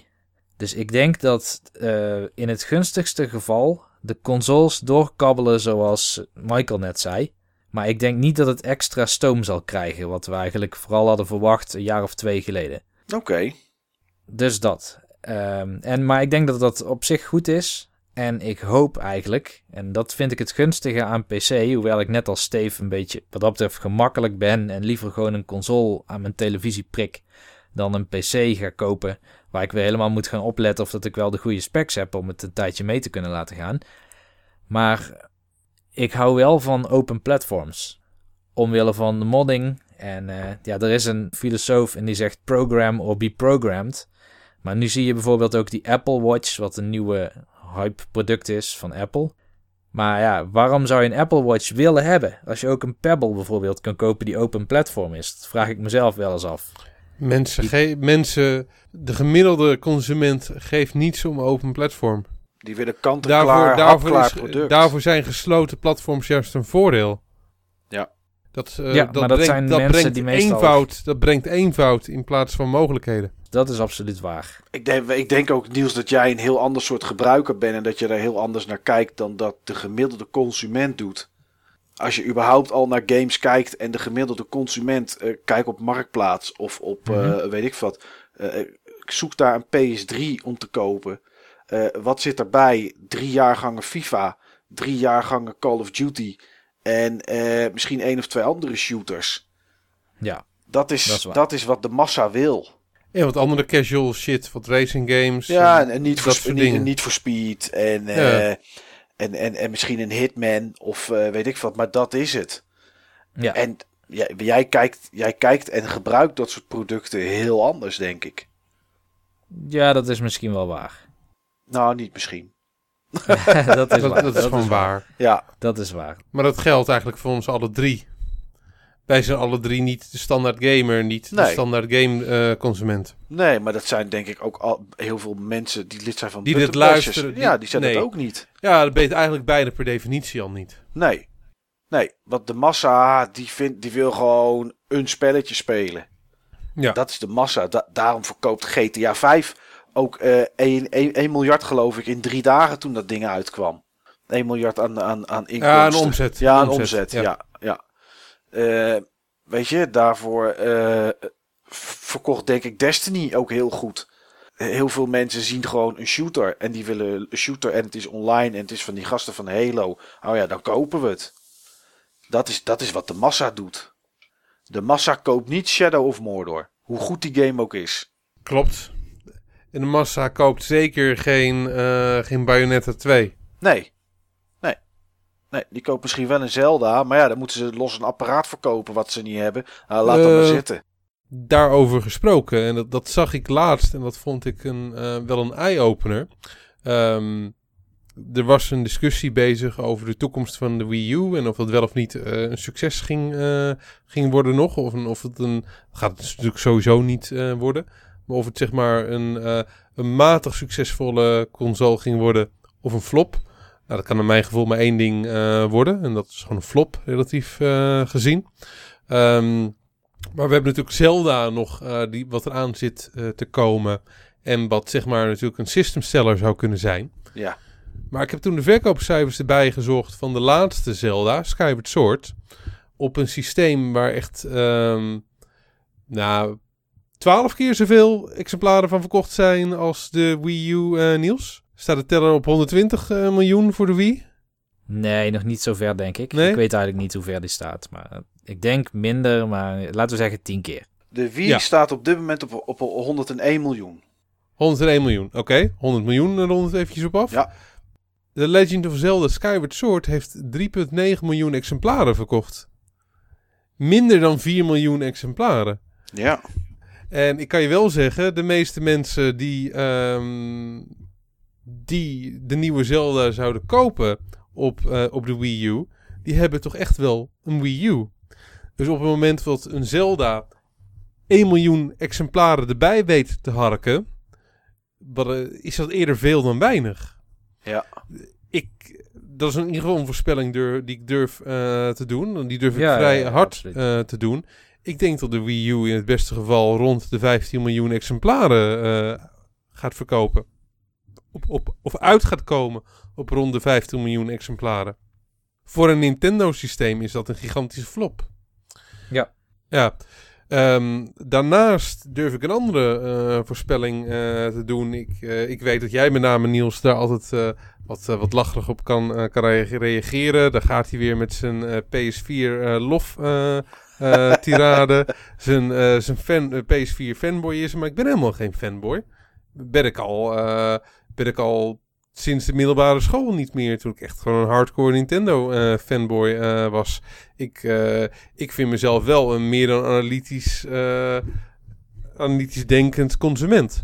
En wat ik gewoon op heel veel plekken meekrijg, en ik had er laatst weer wat verhalen over, is dat in ieder geval in Nederland ehm, de Xbox One een Betamax gaat, eh, gaat worden ten opzichte van de PS4, wat veel meer een VHS aan het, eh, aan het worden is. Ik hoor continu verhalen van mensen die in eh, gamezaken staan, die daar bedrijfsleider zijn of die daar zeg maar een fulltime baan hebben, tot die systemen, ehm, tot de PS4 ongeveer vier keer meer verkoopt in Nederland dan de Xbox One. En op het moment dat ik het bij twee winkels vandaan hoor, echt grote winkels die veel omzetten en die redelijk een, eh, een monopolie hebben in de stad waarin ze gevestigd eh, zijn, heb ik zoiets van ja, dat is geen toeval. Maar laatst was ik bij, ehm, bij de Used Products, waar ik een goede band heb met, eh, met die jongens. En die vertelden ook van tot, ehm, dat als ze een PS4 binnenkrijgen, dat gebeurt niet zo vaak. En dan is die binnen één of twee dagen weg. En als ze een Xbox One eh, binnenkrijgen, dan krijgen ze elke één of twee weken tegenwoordig eh, wel eentje van. En die nemen ze vaak ook niet eens meer, eh, meer in, omdat ze er al een aantal van hebben staan. En doen ze gemiddeld een, week of zes over om het ding te verkopen. En ze zeggen ook dat veel van de mensen die een Xbox One komen verkopen, dat doen omdat ze toch liever een PS4 hebben. Omdat ze een Xbox One hebben gekocht, maar al hun vrienden opeens een PS4 hebben. En dat is de reden waarom ik zeg maar eh, continu zo'n voorstander ben van, eh, van de PS4. Ik heb het gevoel dat het in ieder geval in Nederland over twee jaar heel duidelijk een dominante platform eh, is. En ik denk ook dat er geen ruimte meer is voor dat de markt op dit moment simpelweg niet groot genoeg meer is. En wat jij nu zegt, illustreert dat in feite, Niels, voor zoveel systemen. Ik denk wel dat de, de, de, Ja. de Dat denk ik ook. PS4 het sowieso wint van de Xbox. Qua wereldwijd, kijk nog niet eens naar Nederland, überhaupt naar verkopen. Ik denk wel dat, dat, dat die het wint. En wat, wat je zegt, en dat zie, je, dat zie je natuurlijk wel veel, is als mensen nu een keuze moeten maken tussen een Xbox One en een PS4, dan kopen ze een PS4 omdat bijna iedereen die heeft. Dat gebeurt natuurlijk wel veel. En bij dit soort game, bij de games van vandaag de dag, is dat gewoon een belangrijke factor. Want veel van die games speel je gewoon simpelweg ook samen. Nou, heel veel mensen eh, vinden dat eh, wel eh, een reden om, dat, om daarvoor een systeem te kopen, inderdaad. Volgens mij had Betamax wel betere beeldkwaliteit hè, dan VHS. Ja, Betamax had betere beeldkwaliteit dan Ja, nee, als we toch Xbox One naast PS4 zetten en we noemen het Betamax, dan was Betamax wel beter. Nee, Ja, maar joh, HD, TV HD, DVD en Blu-ray. ja, hetzelfde verhaal. Ja, dat is wat eh, modern gamen betreft. Wat retro betreft, verwacht ik dat er op dat moment ehm, veel minder ehm, eh, vraag is naar originele hardware en tot ehm, emulatiesystemen, met name emulatiesystemen die geschikt zijn om te draaien op moderne tv-apparatuur, hot zijn. Denk, Eh, ene- we dan aan Pi's en zo, eh, dat soort Ja. spul? Oké. Ja. Ik, ehm, je had laatst zeg maar die, eh, die Retron 7 natuurlijk, die uitgekomen was en die zeg maar, waar aardig wat vraag naar was en eh, die wel zeg maar dan originele kart speelt. Nu heb je een Kickstarter lopen voor een emulatiesysteem in, wat gebaseerd is op Raspberry Pi. Ehm, als dat een succes is, denk ik dat er gewoon heel veel klonen van zullen komen. Kan heel makkelijk, omdat het op basis van Raspberry Pi eh, is. En ehm, ik denk dat eh, veel, ehm, veel games, echt goede games, games die veel mensen zouden willen spelen, de Demon's Quest van de wereld, eh, de eh, Earthbound eh, titels. Dat is allemaal gewoon te duur geworden. En daarnaast, hoe je het ook went of keert, een Super Nintendo is veel minder makkelijk goed aan de praat te krijgen op moderne tv's dan, dan nu. En zo'n apparaat, er zit gewoon HDMI op. Je kan er een originele controller op gebruiken. Het draait en de verschillen zijn klein. Je kan je scanlines eh, instellen. Ik denk dat dit type apparaat heeft strakke interfaces. eh, net zoals bijvoorbeeld eh, systemen die helemaal geoptimaliseerd zijn voor MAME. Ik denk dat er echt wel iets is, dat echt wel een flink deel van het retro-publiek is wat liever naar dat soort dingen overstapt. En waarbij je ook zeg maar, een soort van hybride model uitkomt. Dus enerzijds originele hardware, de controller. ehm, in combinatie met een geëmuleerde versie van, eh, van de game. En een, eh, een apparaatje wat gewoon heel veel gemak biedt. Oké. Ja, ik, nou, ik vind dat een hele mooie voorspelling, moet ik zeggen. Ik had er niet eens aan gedacht, maar dat is wel een soort goede logische gedachte in de vooruitgang van de technologie. Ja, en dat zijn mijn eh, voorspellingen. Oké, jongens. Ehm, ja, we hebben nog meer eh, ingezonden, ingezonden berichten. En we hebben er nog twee, eh, nog twee klaarstaan. Dan lijkt het mij, eh, omdat eh, daar geen, geen vraag in zit van Sneakerpimp, om die eerst eens eventjes te beluisteren. Ehm, hij zei op het forum dat hij wel een vraag had, maar die wilde die nu niet stellen. Omdat hij daarmee misschien hoopte dat we vaker ingezonden berichten zouden gaan doen. Om, om zo een, een andere, andere stemgeluid toe te laten in de podcast. Maar ik, vind, ik vind het best iets wat we vaker kunnen doen. zeker weten. En eh, ja, de enige vraag is natuurlijk wel of dat gaat met de kwaliteit van zijn inzending. Dan gaan we die eens beluisteren.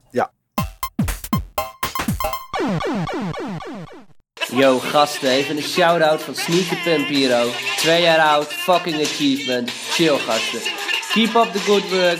Blijf die fucking podcast droppen. Chill.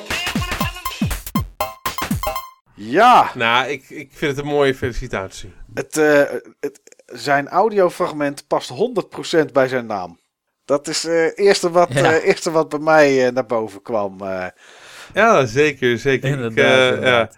Ja, ik, ehm, ja, ik, ik heb hem ook op, eh, op Facebook, eh Sneakerpimp. En eh, ja, ik wist niet dat hij albino was. Oké, is die dat? Ja, klaarblijkelijk, wat zo door is het toch wel gewoon iemand die opgegroeid is in de Bronx.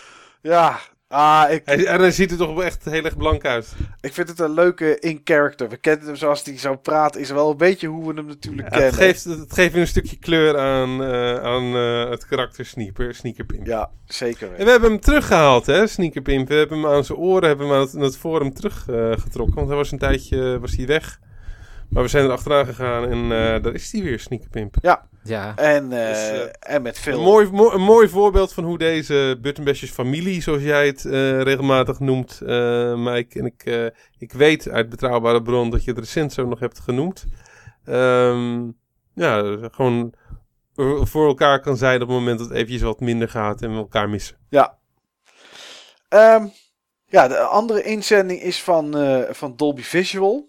En ehm, nou, die, Daar zit ook, daar zit ook een vraag in hoor. daar zit, ja, daar zit een, vra- daar zit een Ja. vraag in inderdaad. Daar eindigt hij eh, daar eindigt hij mee. En volgens mij heeft hij dit opgenomen eh, op de plek waar hij altijd naar onze podcast luistert. Dus laten we maar eens even gaan luisteren naar eh, het verhaal en de inzending van Dolby Visual. Hey Buttonbashers, sowieso respect. Ik vind het echt heel knap dat jullie gewoon na twee jaar nog steeds bestaan. Niet dat ik het van tevoren niet zoveel kans gaf, want ik ken het pas echt sinds een halfjaartje. Maar eh, als je gewoon zo'n initiatief gewoon twee jaar lang stoïcijns doorzet, verbetert, eh, met aandacht nog steeds doet en met heel veel plezier volgens mij, ja, dat getuigt gewoon van, van sowieso van doorzettingsvermogen. Van echt een, visie hebben, een plan voordat, je iets, voordat je iets opstart en het gewoon nog doorzet. Heel tof, ik luister het echt met plezier. Ik heb ze de meeste denk ik wel teruggeluisterd. Eh nou ja, so far. Eh, mijn vraag is eigenlijk eh, voor jullie alle drie. Welke setting zou je eigenlijk nog in een game willen zien die je gewoon tot op heden nog onvoldoende hebt ervaren? Een beetje context voor mij. ik zou het echt heel tof vinden als er gewoon nog ja, echt een, een Chinese, Chinese stad. Het zij een eh, free roaming game of eh, in een platform. En nu heb je binnenkort ook Assassin's Creed, die geloof ik de Chinese cultuur en ook de Russische cultuur eh, en, en omgevingen erin terugbrengt. Dus dat lijkt mij echt heel tof, de Aziatische stijl. Zoals die heden ten dagen is, of een beetje vanuit het verleden. Nou, maakt niet uit. Dus welke setting ja, heb je nog niet echt kunnen ervaren en zou je echt nog heel graag in een game willen zien? Nou, ik ben benieuwd. En eh, heel veel succes de komende, komende tijd. Ik blijf graag luisteren. Dit is eh, Benjamin, eh Dolby Visueel op het forum. En eh, tot later. Yo. Ja, nou leuk dat het iemand is die ons wat eh, later eh, ontdekt heeft. De Ja. afgelopen maanden. Ik, ik denk te weten hoe die, hoe die bij ons gekomen is. Ik, de- ik denk dat eh, ik op In The Game een keer een podcast geplaatst heb. Eh, geplaatst heb en dat hij, die, eh, dat hij die geluisterd heeft en zo bij ons gekomen is. Maar ik kan het mis hebben. Hmm. Ehm, Ja, ik zie zijn avatar ook wel eens op in de game klopt, inderdaad. klopt. Daar is hij ook een, eh, een vaste bezoeker. Ja. Ehm, Le- leuk vind dat we zo zeg maar een aantal eh, bezoekers over jouw twee projecten heen hebben, Mike. Ja, dat is inderdaad wel, eh, dat is inderdaad wel grappig. Maar ja, goed, zijn vraag, eh, Niels, begint eh, deze ronde bij jou. Een, ja, een setting die je niet zo vaak ziet of ja, misschien meer zou willen zien. Waar, waar moeten we dan aan denken? Oké, dan ga ik het hebben over een ander gameproject. Wat nu on ice is. Maar wat Gewoon wel iets... Een beetje zoals Sunset Samurai. Ja, een beetje zoals Sunset Samurai. Ehm, een jaar of... Ik denk... Zeven geleden. Dan praten we niet over ijs, eh, Niels, dan praten we over permafrost. Ja, Carbonite. Of wat was ook weer die substance waar hij solo in vast zit gevroren. Frozen in Carbonite. Ja, Carbonite, oké. Ehm, een jaar of zeven geleden kwam er iemand naar me toe. Dat is een vrij groot persoon in de gamesindustrie. En die zei eh, of dat ik voor ongeveer een miljoen een nieuwe game zou kunnen bedenken. Voor kinderen tussen de, ik dacht 8 en 16. En iets met beweging en eh, technologie en waar je beter van kan worden. Revalidatie dus oké. toen keek ik heel erg naar, eh, naar het Wii-platform, want Wii deed heel veel met beweging. En dat was ook een van de system sellers, het bewegen met games. Ja. Alleen, ik vond toen alle games vrij waggle-achtig. Ze waren niet heel interessant. En in ieder geval, wat ik toen had bedacht, was een game. En we hebben die ontwikkeld tot een soort, een soort vertical slice. En met vertical slice bedoel ik, ja, bij wijze van spreken, een demo. Alsof je een demo zou downloaden voor een platform. Oké, die is- dus tot zover zijn jullie gekomen. Ja, en eh, de- je kan kiezen vaak of dat je een, eh, als je iets wil pitchen aan een publisher, of dat je een horizontal slice maakt of een vertical. En bij een horizontal slice maak je eigenlijk van alle features die je bedacht hebt, implementeer je in ieder geval iets, maar niet tot in de volledige diepte. En dat doe je dus ook vaak grafisch. Dus je blijft een beetje in alpha visuals hangen. Eh, want je kan de publisher wel overtuigen met meer geld kun je die visuals altijd mooier maken. En een vertical slice is een andere benadering. Daarin zeg je van ja, we pakken één aspect van deze game en die werken we tot in de diepte uit. En dan werken we ook alles daarin goed uit. Dus goede muziek, goede visuals, alles, eh, goede mechanics, geen bugs, goed getest, dat soort dingen. En eh, uiteindelijk werd het een game en dat heette toen Project Dream. Eh, dat is de werktitel in ieder geval van de game. En het is een soort Monster Hunter voor kinderen. Het is ook vier player en iedere speler heeft een, een rol, een, een vrij archetypische RPG-rol. Dus je kan een ranged character zijn of meer melee met een zwaard. En we hadden ook een, een class bedacht die een beetje tussen dat in zat, tussen ranged en melee. Maar alle handelingen die in die game deed, die hadden ook een therapeutisch nut. Alleen heel veel therapeutische games in die tijd waren wie fit-achtige clones of fitness games. Of in ieder geval vrij taaie oefeningsspellen. En ik wilde een soort adventure waarin de beweging die het spel uitlokt toevallig ook therapeutisch relevant is. En wat het resultaat was, was een, een game die eigenlijk achteraf beter op, voor Kinect had gemaakt had kunnen worden. Maar die Kinect was toen nog niet uit helaas. Maar elke speler, en je speelde het met maximaal vier spelers in de fysieke ruimte. En je had ook een meter of drie bij drie nodig voor je televisie om het in te spelen. En ehm, het trackte namelijk waar je was als speler. En dat deden we door ehm, te kijken naar hoe groot de sensoren in de sensorbar zijn. Dus zolang je op het scherm richt, of in ieder geval op je sensorbar, wisten we wel waar je was in de kamer. Want je kan een driehoek berekenen en vanuit die driehoek kun je je positie bepalen. Maar goed, de techniek maakt nu eventjes niet zoveel uit. Het kwam erop neer, je vocht vaak tegen een groot monster. En als je die wilde slaan, dan moest je ook fysiek naar je televisie toe lopen om daar met je zwaard uit te halen. Maar uh, ja, je vocht dan bijvoorbeeld tegen een octopus en die sloeg terug. En je moest uit zijn range blijven. Dus als op het moment dat die octopus terugsloeg, dan moest jij naar achteren lopen in de fysieke ruimte. En dan konden ook hele leuke samenwerkingen ontstaan tussen verschillende spelers. Dus dan kon bijvoorbeeld een ranged character met een pijl en boog. Die kon in het oog schieten van de octopus, waardoor die even stunt was. En dan kunnen mensen met een zwaard of een andere meer directe vechtvorm, die konden dan aanvallen. Nou, de game had niet echt een heel interessante narratief, want ik gaf er nooit iets om wat het verhaal was van een spel. Jullie kennen mij. Het verhaal boeit me meestal niet zo. En ik had toen ook iemand anders eh, op, had ik aangewezen van verzin jij het verhaal maar, want mij interesseert het niet. En um, eigenlijk had ik dat misschien niet moeten doen achteraf, want het was ook wel echt een heel erg kazig verhaal geworden over men, kinderen die in slaap vielen en in een droomwereld terechtkwamen. Maar goed, um, ik heb wel daarna bedacht hoe op deze franchise doorgebouwd zou kunnen worden. En inmiddels was de Kinect aangekondigd. En volgens mij kwam hij ook uit op het moment dat we de demo klaar hadden voor publishers. Uh, die overigens kon die demo dus niet gepublished worden doordat Nintendo niet toestaat om je positie te bepalen met een sensorbar. Oké. De reden is, ik weet niet of dat NDA technisch over kan hebben, maar het heeft iets te maken met ze willen dat hun spellen overal gespeeld kunnen worden. En dat je dus niet zegt van deze game kan alleen gespeeld worden in een kamer waar je 3 bij 3 meter rondom je televisieruimte hebt. Ja, snap ik wel. Dus ja, dat was eigenlijk vrij logisch. Maar goed, dat wisten we pas Dat was, ook een van de, dat was ook een van de kritiekpunten op Connect. Dat je daar vrij veel ruimte voor nodig had. Ja.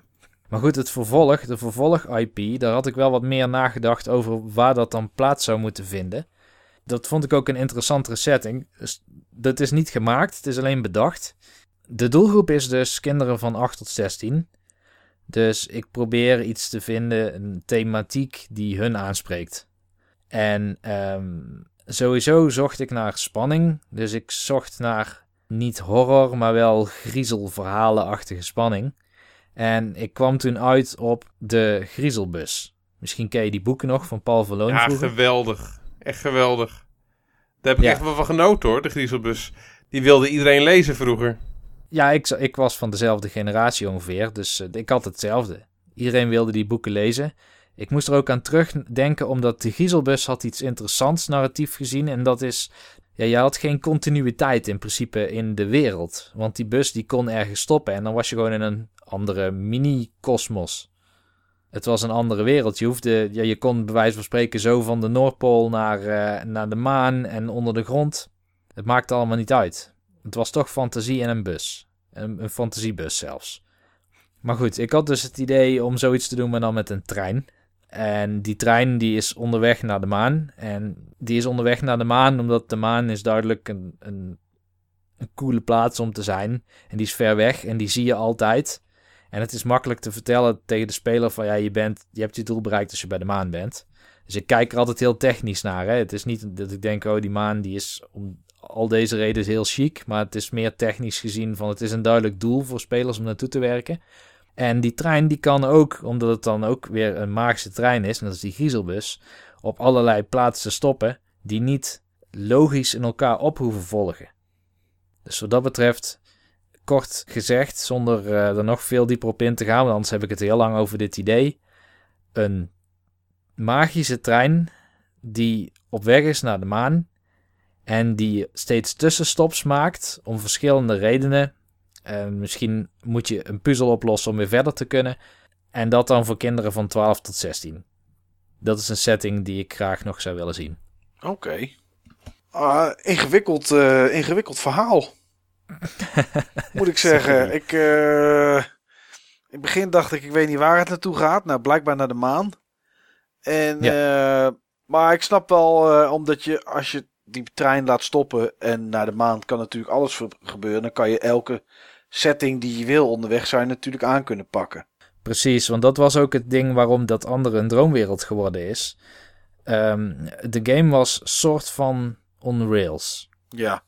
Uh, maar het stopte op het moment dat je bij een beest kwam. Zodat je, uh, ja, net, eh, misschien ken je wel um, Dragon Quest Swords. Dat was ook zo'n game. Ja, dat ken ik wel, ja. Ja, of, of House of the Dead is ook zo'n game. Je ja. beweegt eigenlijk automatisch naar een level. En af en toe maak je wel een keuze over een richting. Maar het stopt en het wordt interactief. Vaak als er een aantal zombies voor je op het pad staan. En dat was ook het idee met, met die game. Uh, alleen dan waren het vaak hele grote epische eindbaasgevechten. Met meerdere stages en zo. Um, toen was het een droom, want een droom kun je ook van de hak op de tak ergens anders naartoe. Ja. Alleen ik vond dat een vrij simpele en niet heel erg tot de verbeelding sprekend narratief. En dat idee van naar de maan, ja, voor mij is een verhaal is niet meer dan een tool om de speler een idee te geven van progressie. In Mario had je level 1.1 en level 1.2 en uiteindelijk level 6.4 of zo. Ik weet niet meer wat het laatste level was. Maar je wist eigenlijk nooit hoe ver je nog ongeveer moest. Maar met een verhaal, als je weet van ja, we gaan naar de maan, dan kun je zeggen ja, we zijn nou echt bijna bij de maan. Of moet je kijken, als je nu uit het raampje kijkt, dan, uh, dan zie je de landingplaats al op de maan. Dus je hebt een veel makkelijker en immersiever mechanisme om progressie aan spelers duidelijk te maken. Ja. En dan zoek ik wel iemand anders die er iets spannends van kan maken wat met, mensen met echt het verhaal. aanspreekt. Ja, precies. Ja, precies. Ja. Oké, nou ja, in ieder geval een heel uitgewerkt idee uh, en, en setting die je, die je zou willen zien. Hoe zit dat bij jou, uh, Steve?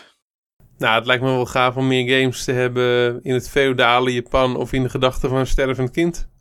Um, ja. ja, mijn wenkbrauwen zaten even op mijn kruin, maar...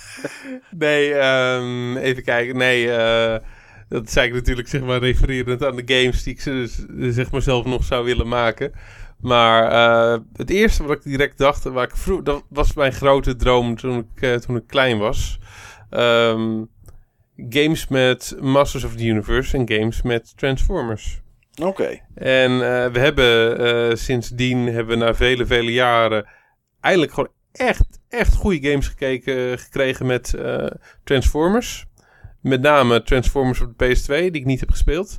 En Transformers, The War of Cybertron en um, The Fall of Cybertron. Ja, die twee inderdaad. Echt goede games. Maar we hebben eigenlijk nog nooit een goede He-Man game gehad. Nee, ik kan me ook niet heugen wat de laatste is. Volgens mij heb ik op de Commodore 64... Mij wel hoor. Mij, ik kan het wel heugen. Er is een, in Europa is er een He-Man en de Master of the Universe game op de PS2 uitgekomen. Oké. Okay. Oké, okay, ja. ja. Er is toen een, um, een reboot geweest van de tekenfilm. met een soort met van ja, Batman de Animated Series-achtige kijk op, uh, op He-Man. Natuurlijk wel iets minder, want Batman de Animated Series is een van de beste tekenfilms ooit. Maar echt, echt heel erg goed en actueel op dat moment. Begin uh, jaren 2000. Ze noemen dat ook uh, He-Man 2000X. En daar hebben ze dan zeg maar een, een crappy game van weten te produceren. Maar het lijkt me wel cool om... Um, om daar een goede game van langs te zien komen in die setting. Ja. Het liefst dan een beetje een, een beat-em-up-achtige game. Een beetje okay, re ja. retro-achtige game. Dat lijkt me wel heel erg tof. Ik vroeg me inderdaad af van wat voor genre moet ik dan aan denken. Maar beat-em-up zie ik dan wel weer. Ja, dat lijkt me, dat lijkt me nou, dat is wat ik vroeger wou spelen in die, in die setting. Ja. Um, dat was direct het eerste waar ik aan dacht. En um, volgens mij hebben we het in de aflevering over GT Game uh, karakters heb ik uh, volgens mij gezegd dat het me tof zou lijken als er weer eens een Wonderboy game zou komen. Ja. Oh ja, ja. Daar blijf ik in ieder geval bij. En op de een of andere manier heb ik ook altijd wel interesse. Ja, iets wat steeds terugkomt in mijn gedachten is van, er moet een nieuwe Vexenadu komen. Oké. Okay. Dat vond ik altijd cool. Vexenadu. Dat is Waarom? Oh, we, nu, uh, nu moet ik al mijn dromen met jullie uh, delen. Ik wou de Vexenadu franchise kopen van al het geld wat al die andere games bij. was, oh, dat Mijn was hemel, van- die, die, die, die, die, Samurai, eh, of wat was het ook weer? Sunset Samurai eh, game. Die, die zou een hoop in motion zetten, Steve. Als dat, Ja. als dat ooit zou Ja, komen. maar ik ben, eh, ik ben zeg maar nog eh, voordat ik op Paldox zat, ben ik met dat idee eh, gekomen. En eh, ja, Angry Birds was toen, eh, toen hot. Cut the Rope was toen eh, hot. Dat waren allemaal van die, van die games die echt gewoon 10 miljoen exemplaren verkochten in twee, drie weken tijd. En eh, de sky was toen de limit met dit soort games. Hè? En dat zet je fantasie in werking. Maar in ieder geval, eh, wat, eh, wat ik graag zou willen zien qua settings, gewoon de omgevingen waar ik vroeger iets mee had. En ehm, dat kan je enerzijds dus, doortrekken voor zeg maar die, die tekenfilms van, van vroeger. En anderzijds gewoon dit soort games van, van vroeger. Oké. Een, hunk, een hunkering naar, verloren, naar verloren settings misschien. Ja. Nou, wat ik wel mooi vind, Steve, bij jou, is dat je niet allemaal MMORPG's wil ontwerpen. Zoals ik heel vaak zie. Je hebt Nee, ook joh. zoiets van, oké, ik wil graag een beat-em-up bouwen in deze setting. En dat zijn behapbare projecten. en Oh nee, van- ik, ik wil helemaal geen Masters of the Universe game eh, maken. Ik wil, Was gewoon dat dat die ik wil gewoon dat die komt. Hij hoeft hem niet zelf te maken. Als iemand het maar doet. Ja. Ja. Ja ik heb ook na zitten denken over eh, setting. En eh, ja, voor mij is het eigenlijk heel simpel. Ik wil graag wat meer post-apocalyptische games. Eh, Mad Max komt eraan, hè? Mad Max, Mike? die film, ja, Ja. ja, ja, die komt eraan 15 Maar komt er komt ook een game, eh, komt ook een game Er van? komt ook een game, maar die is volgens mij wat uitgesteld. Volgens mij. Maar Mad Max heeft dan nog net even te veel leven in de wereld. Ik zou het wel gaaf vinden. eh, Kijk, Fallout 3 was natuurlijk een eh, game die ik vaak genoemd heb, waarvan ik de setting heel tof vind. Maar er zou voor mij zelfs wel nog minder leven in die wereld mogen zijn. Eh, dat je een beetje meer gaat kijken, bijvoorbeeld als I Am Legend, die film met Will Smith, waar er wel wat wezens zijn en nou ja, goed, misschien ook nog wel iets meer leven. Maar waar je zeg maar echt heel erg alleen bent. Dat zou ik wel een keer, eh, een keer willen zien. Een game waar je, waar je bijna alleen op de wereld bent. En da waar dat gevoel ook heel goed wordt overgedragen naar de speler toe. Wat zou het conflict zijn waar de speler tegenaan loopt? Dat zijn dan geen vijanden, neem ik aan. Nee, dat zijn dan geen vijanden. Dat zou eh, ja, misschien meer het, het overleven. Kijk, het, ik weet ook wel dat als je zo'n setting zou bouwen, dat het heel erg lastig is om een doel te hebben. Want Mhm. eh, een verhaal of zo erin, ja, weet je, kan moeilijk de prinses redden. Want die is er niet meer. Eh, bij Fallout ga je, Fallout 3 ga je op zoek naar je vader. Die weg is, ja, weet je, die is er niet meer. Nee. Dus ik, ik zou ook niet weten wat daar voor, eh, uitdaging in moet zitten. Ehm, maar dat hoef ik ook zelf niet te verzinnen, gelukkig. Nee, ik, ik weet niet. Die, die setting lijkt me gewoon heel tof. Ik hou, van, ik, ik hou daarvan. Van die, eh, van, van die settings waarvan je het gevoel hebt dat je zeg maar echt helemaal alleen bent. En als je dan een hele grote stad zou kunnen bouwen. Eh, of, of, een stuk open wereld waar je echt in je eentje rondloopt. En dat je echt ook het. Dat alles ook stil is. Weet je, geen achtergrondmuziek. Geen, er hoeft geen muziek in te zitten. Als ik, als ik in mijn eentje hier op straat loop, hoor ik ook geen muziek. Ja, behalve door een winkelstraat. Hè? Dat, dat zou dan wel kunnen. Ja, en als je zou zeggen van wat moet je doen? En je zou denken van ja, gewoon een beetje overleven. Ja, weet je, hoe lang gaat dat door? Ja, tot alle blikken bonen op zijn waarschijnlijk. Ja, of dat nou heel interessant is, weet ik niet. Dus, maar goed, zoiets, zo'n setting, dat zou ik wel, eh, dat zou ik wel heel erg tof vinden. Ik heb trouwens nog twee eh, dingen, twee settings bedacht waar wel een game van eh, zou moeten komen. Nou, Oké, die schieten je nu binnen. kom maar op. Ja. Ehm, dat je zeg maar met je vrouw woont in een enorme bouwval. En dat je zeg maar eh, op een gegeven moment dan het mes op de keel gezet wordt. En dat je binnen een week tijd dat samen met een klusteam volledig moet renoveren. Om de reactie van je vrouw af te wachten. Ja, die dan gaat zeuren over stopcontacten. Die dan gaat zeuren over stopcontacten. Dat lijkt me een hele toffe game. En dat lijkt me ook wel een... eh, ik heb ook een enorm gaaf RPG eh, voor je. Waarbij, voor me. Waarbij je zeg maar... eh, ja, eh, eigenlijk een combinatie tussen twee settings. Waarin je zeg maar overdag... ehm ja, topvrouw speelt van een bank. En, eh en s'avonds eh SM-meesteres. Dat lijkt me ook echt helemaal hot. In meerdere zin eh, des woords. Oké, goed. Dat eh, moest je nog net even kwijt, inderdaad.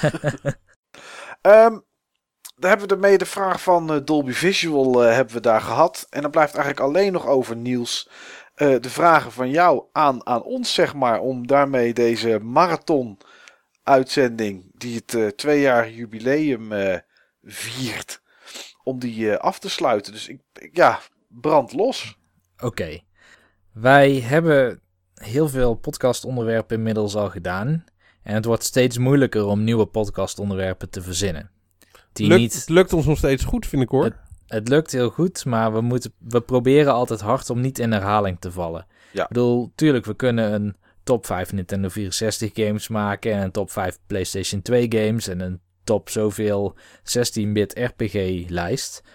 Maar bewust kiezen we meestal dat soort topics niet. Nee. En zoeken we naar iets spannends. Mijn vraag is eigenlijk, want er zijn ook soms onderwerpen en die zou je graag willen podcasten, maar daar zijn wij drieën dan niet het goede koppel voor. En het kan bijvoorbeeld zijn omdat het gaat over een systeem wat de andere twee niet hebben, of een type game waar de anderen niks mee hebben. Maar is er een onderwerp wat je graag zou willen behandelen binnen de podcast, maar wat je voelt dat niet werkt voor ons drie? Zo, dat was niet helemaal Nederlands, maar eh, Ja, ik snap wat je bedoelt. Eh, het eerste waar ik dan denk, aan denk is eh, niet op dieren geteste lipstift. Dat zou ik, eh, daar zou ik het graag eens over willen hebben, maar ik weet dat jullie het niet gebruiken. Nee. Jeetje. Ik vind overigens wel, ik vind, ik vind overigens, ik vind het heel slecht om lippenstiften of dieren te testen. En dingen als geneesmiddelen en zo, daar heb ik geen enkel ethische bezwaar tegen. Oké, dat is goed om te weten. Maar het gaat Eh, natuurlijk over onze game podcast, hè? Oh, even denken. Jeetje, Niels, wat een vraag, man. Ja, ik heb hem wel een antwoord hoor. Nou, kom, ga, ga maar. Ik eh, zou heel graag een keer nog een podcast op willen nemen over eh, de beste verhalen in games. En de beste voice acting. en ik Ja, denk dat we het oké. dan samen een beetje moeten doen, eh, Mike. Ja, nou ja, Niels doet wel iets met verhalen natuurlijk. In games als Ace Attorney.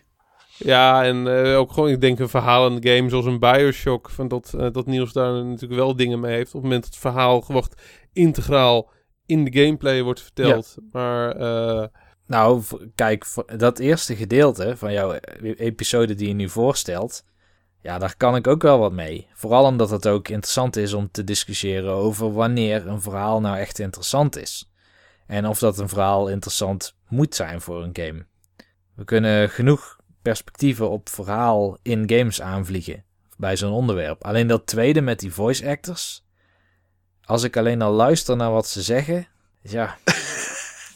Ik ken ook al die figuren niet. Ik zie wel eens op het forum inderdaad van wat is de coolste voice actor. En eh, ja, ik, ik weet het echt niet. De enige voice actor, serieus, de enige voice actor die ik nu kan bedenken. Nee, ik kan er twee bedenken. Twee bekende mensen die ook voice actor zijn. mijn favoriete Amerikaanse kinderlokker. En de, ik weet niet of dat die echt bekend is, maar die, die, die kerel, zeg maar, die, die, die Hobbit speelt in Lord of the Rings films, de hoofdrolspeler daarvan. Ik weet niet eens welke Hobbit die speelt. Maar die doet, die doet, die doet een over wie heb je Hij heeft, het, hij heeft het over Frodo. Frodo.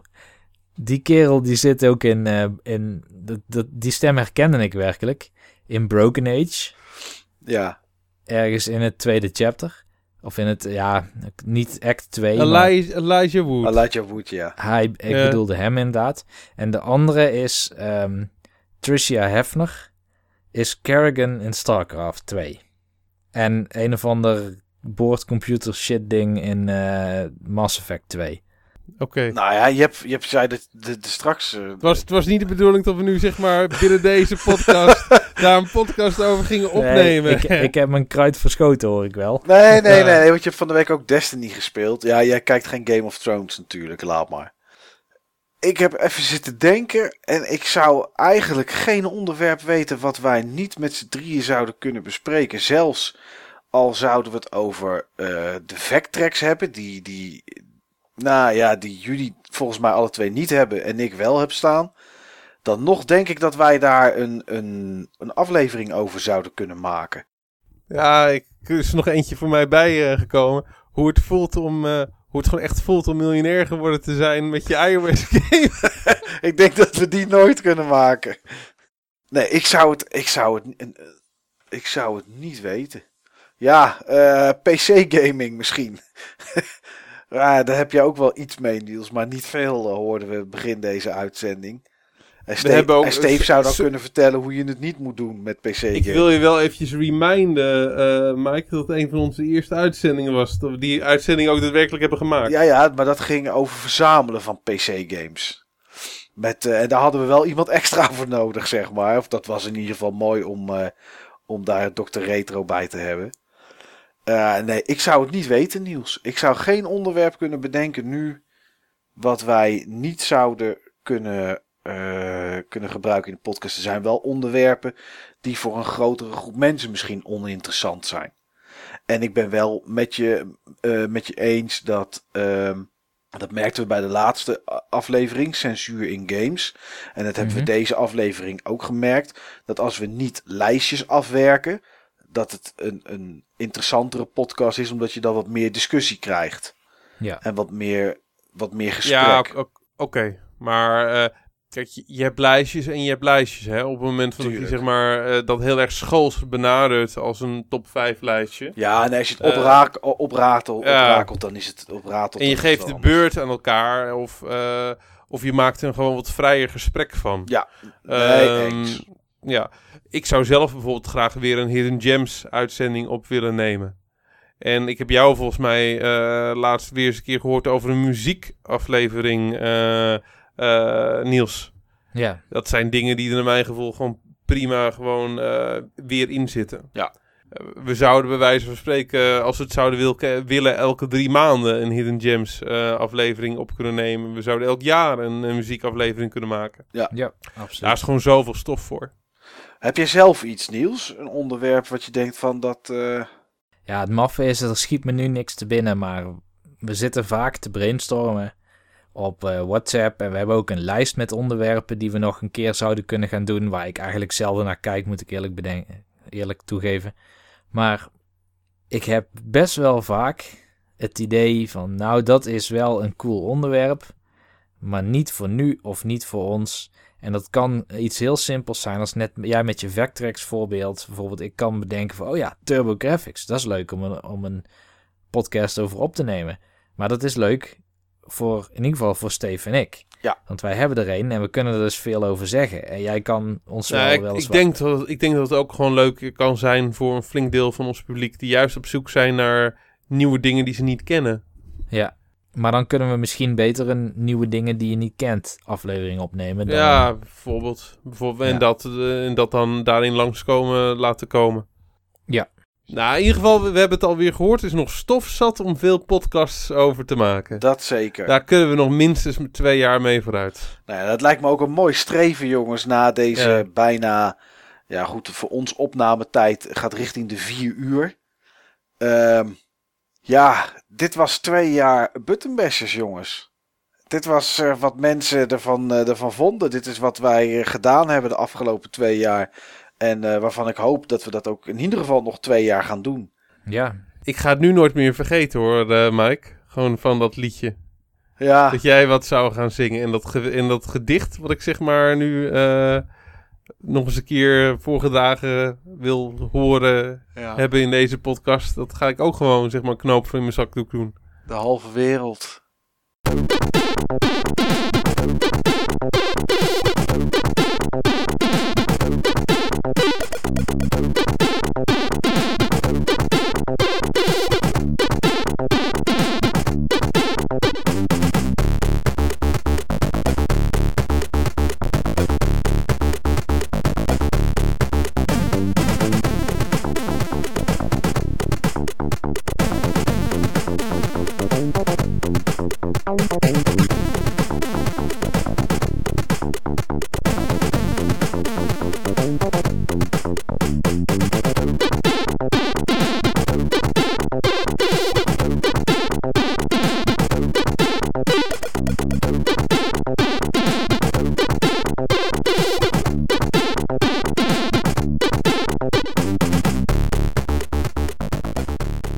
We gaan het zien eh, wat, er, eh, wat er gaat gebeuren. We, we, we weten ook nog niet wat het volgende onderwerp gaat worden voor de volgende podcast.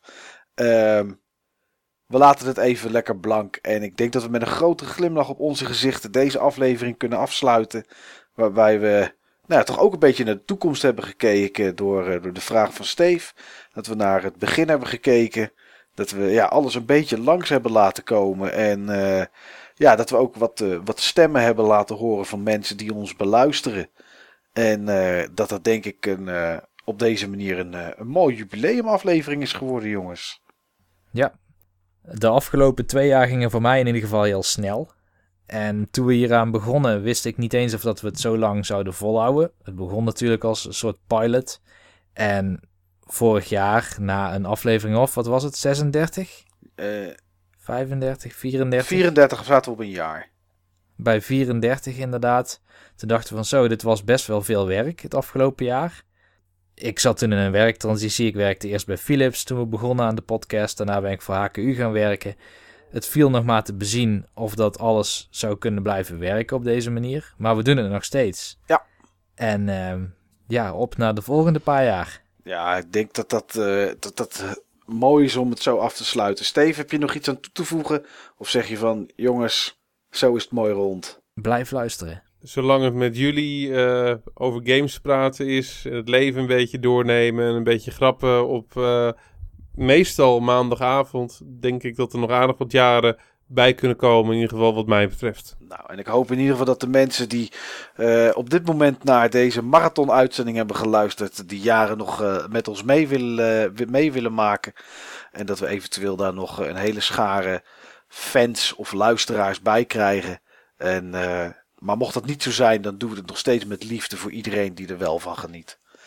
Ik ik kan alleen maar zeggen tot de volgende podcast. En ja, tot de volgende zoveel jaar.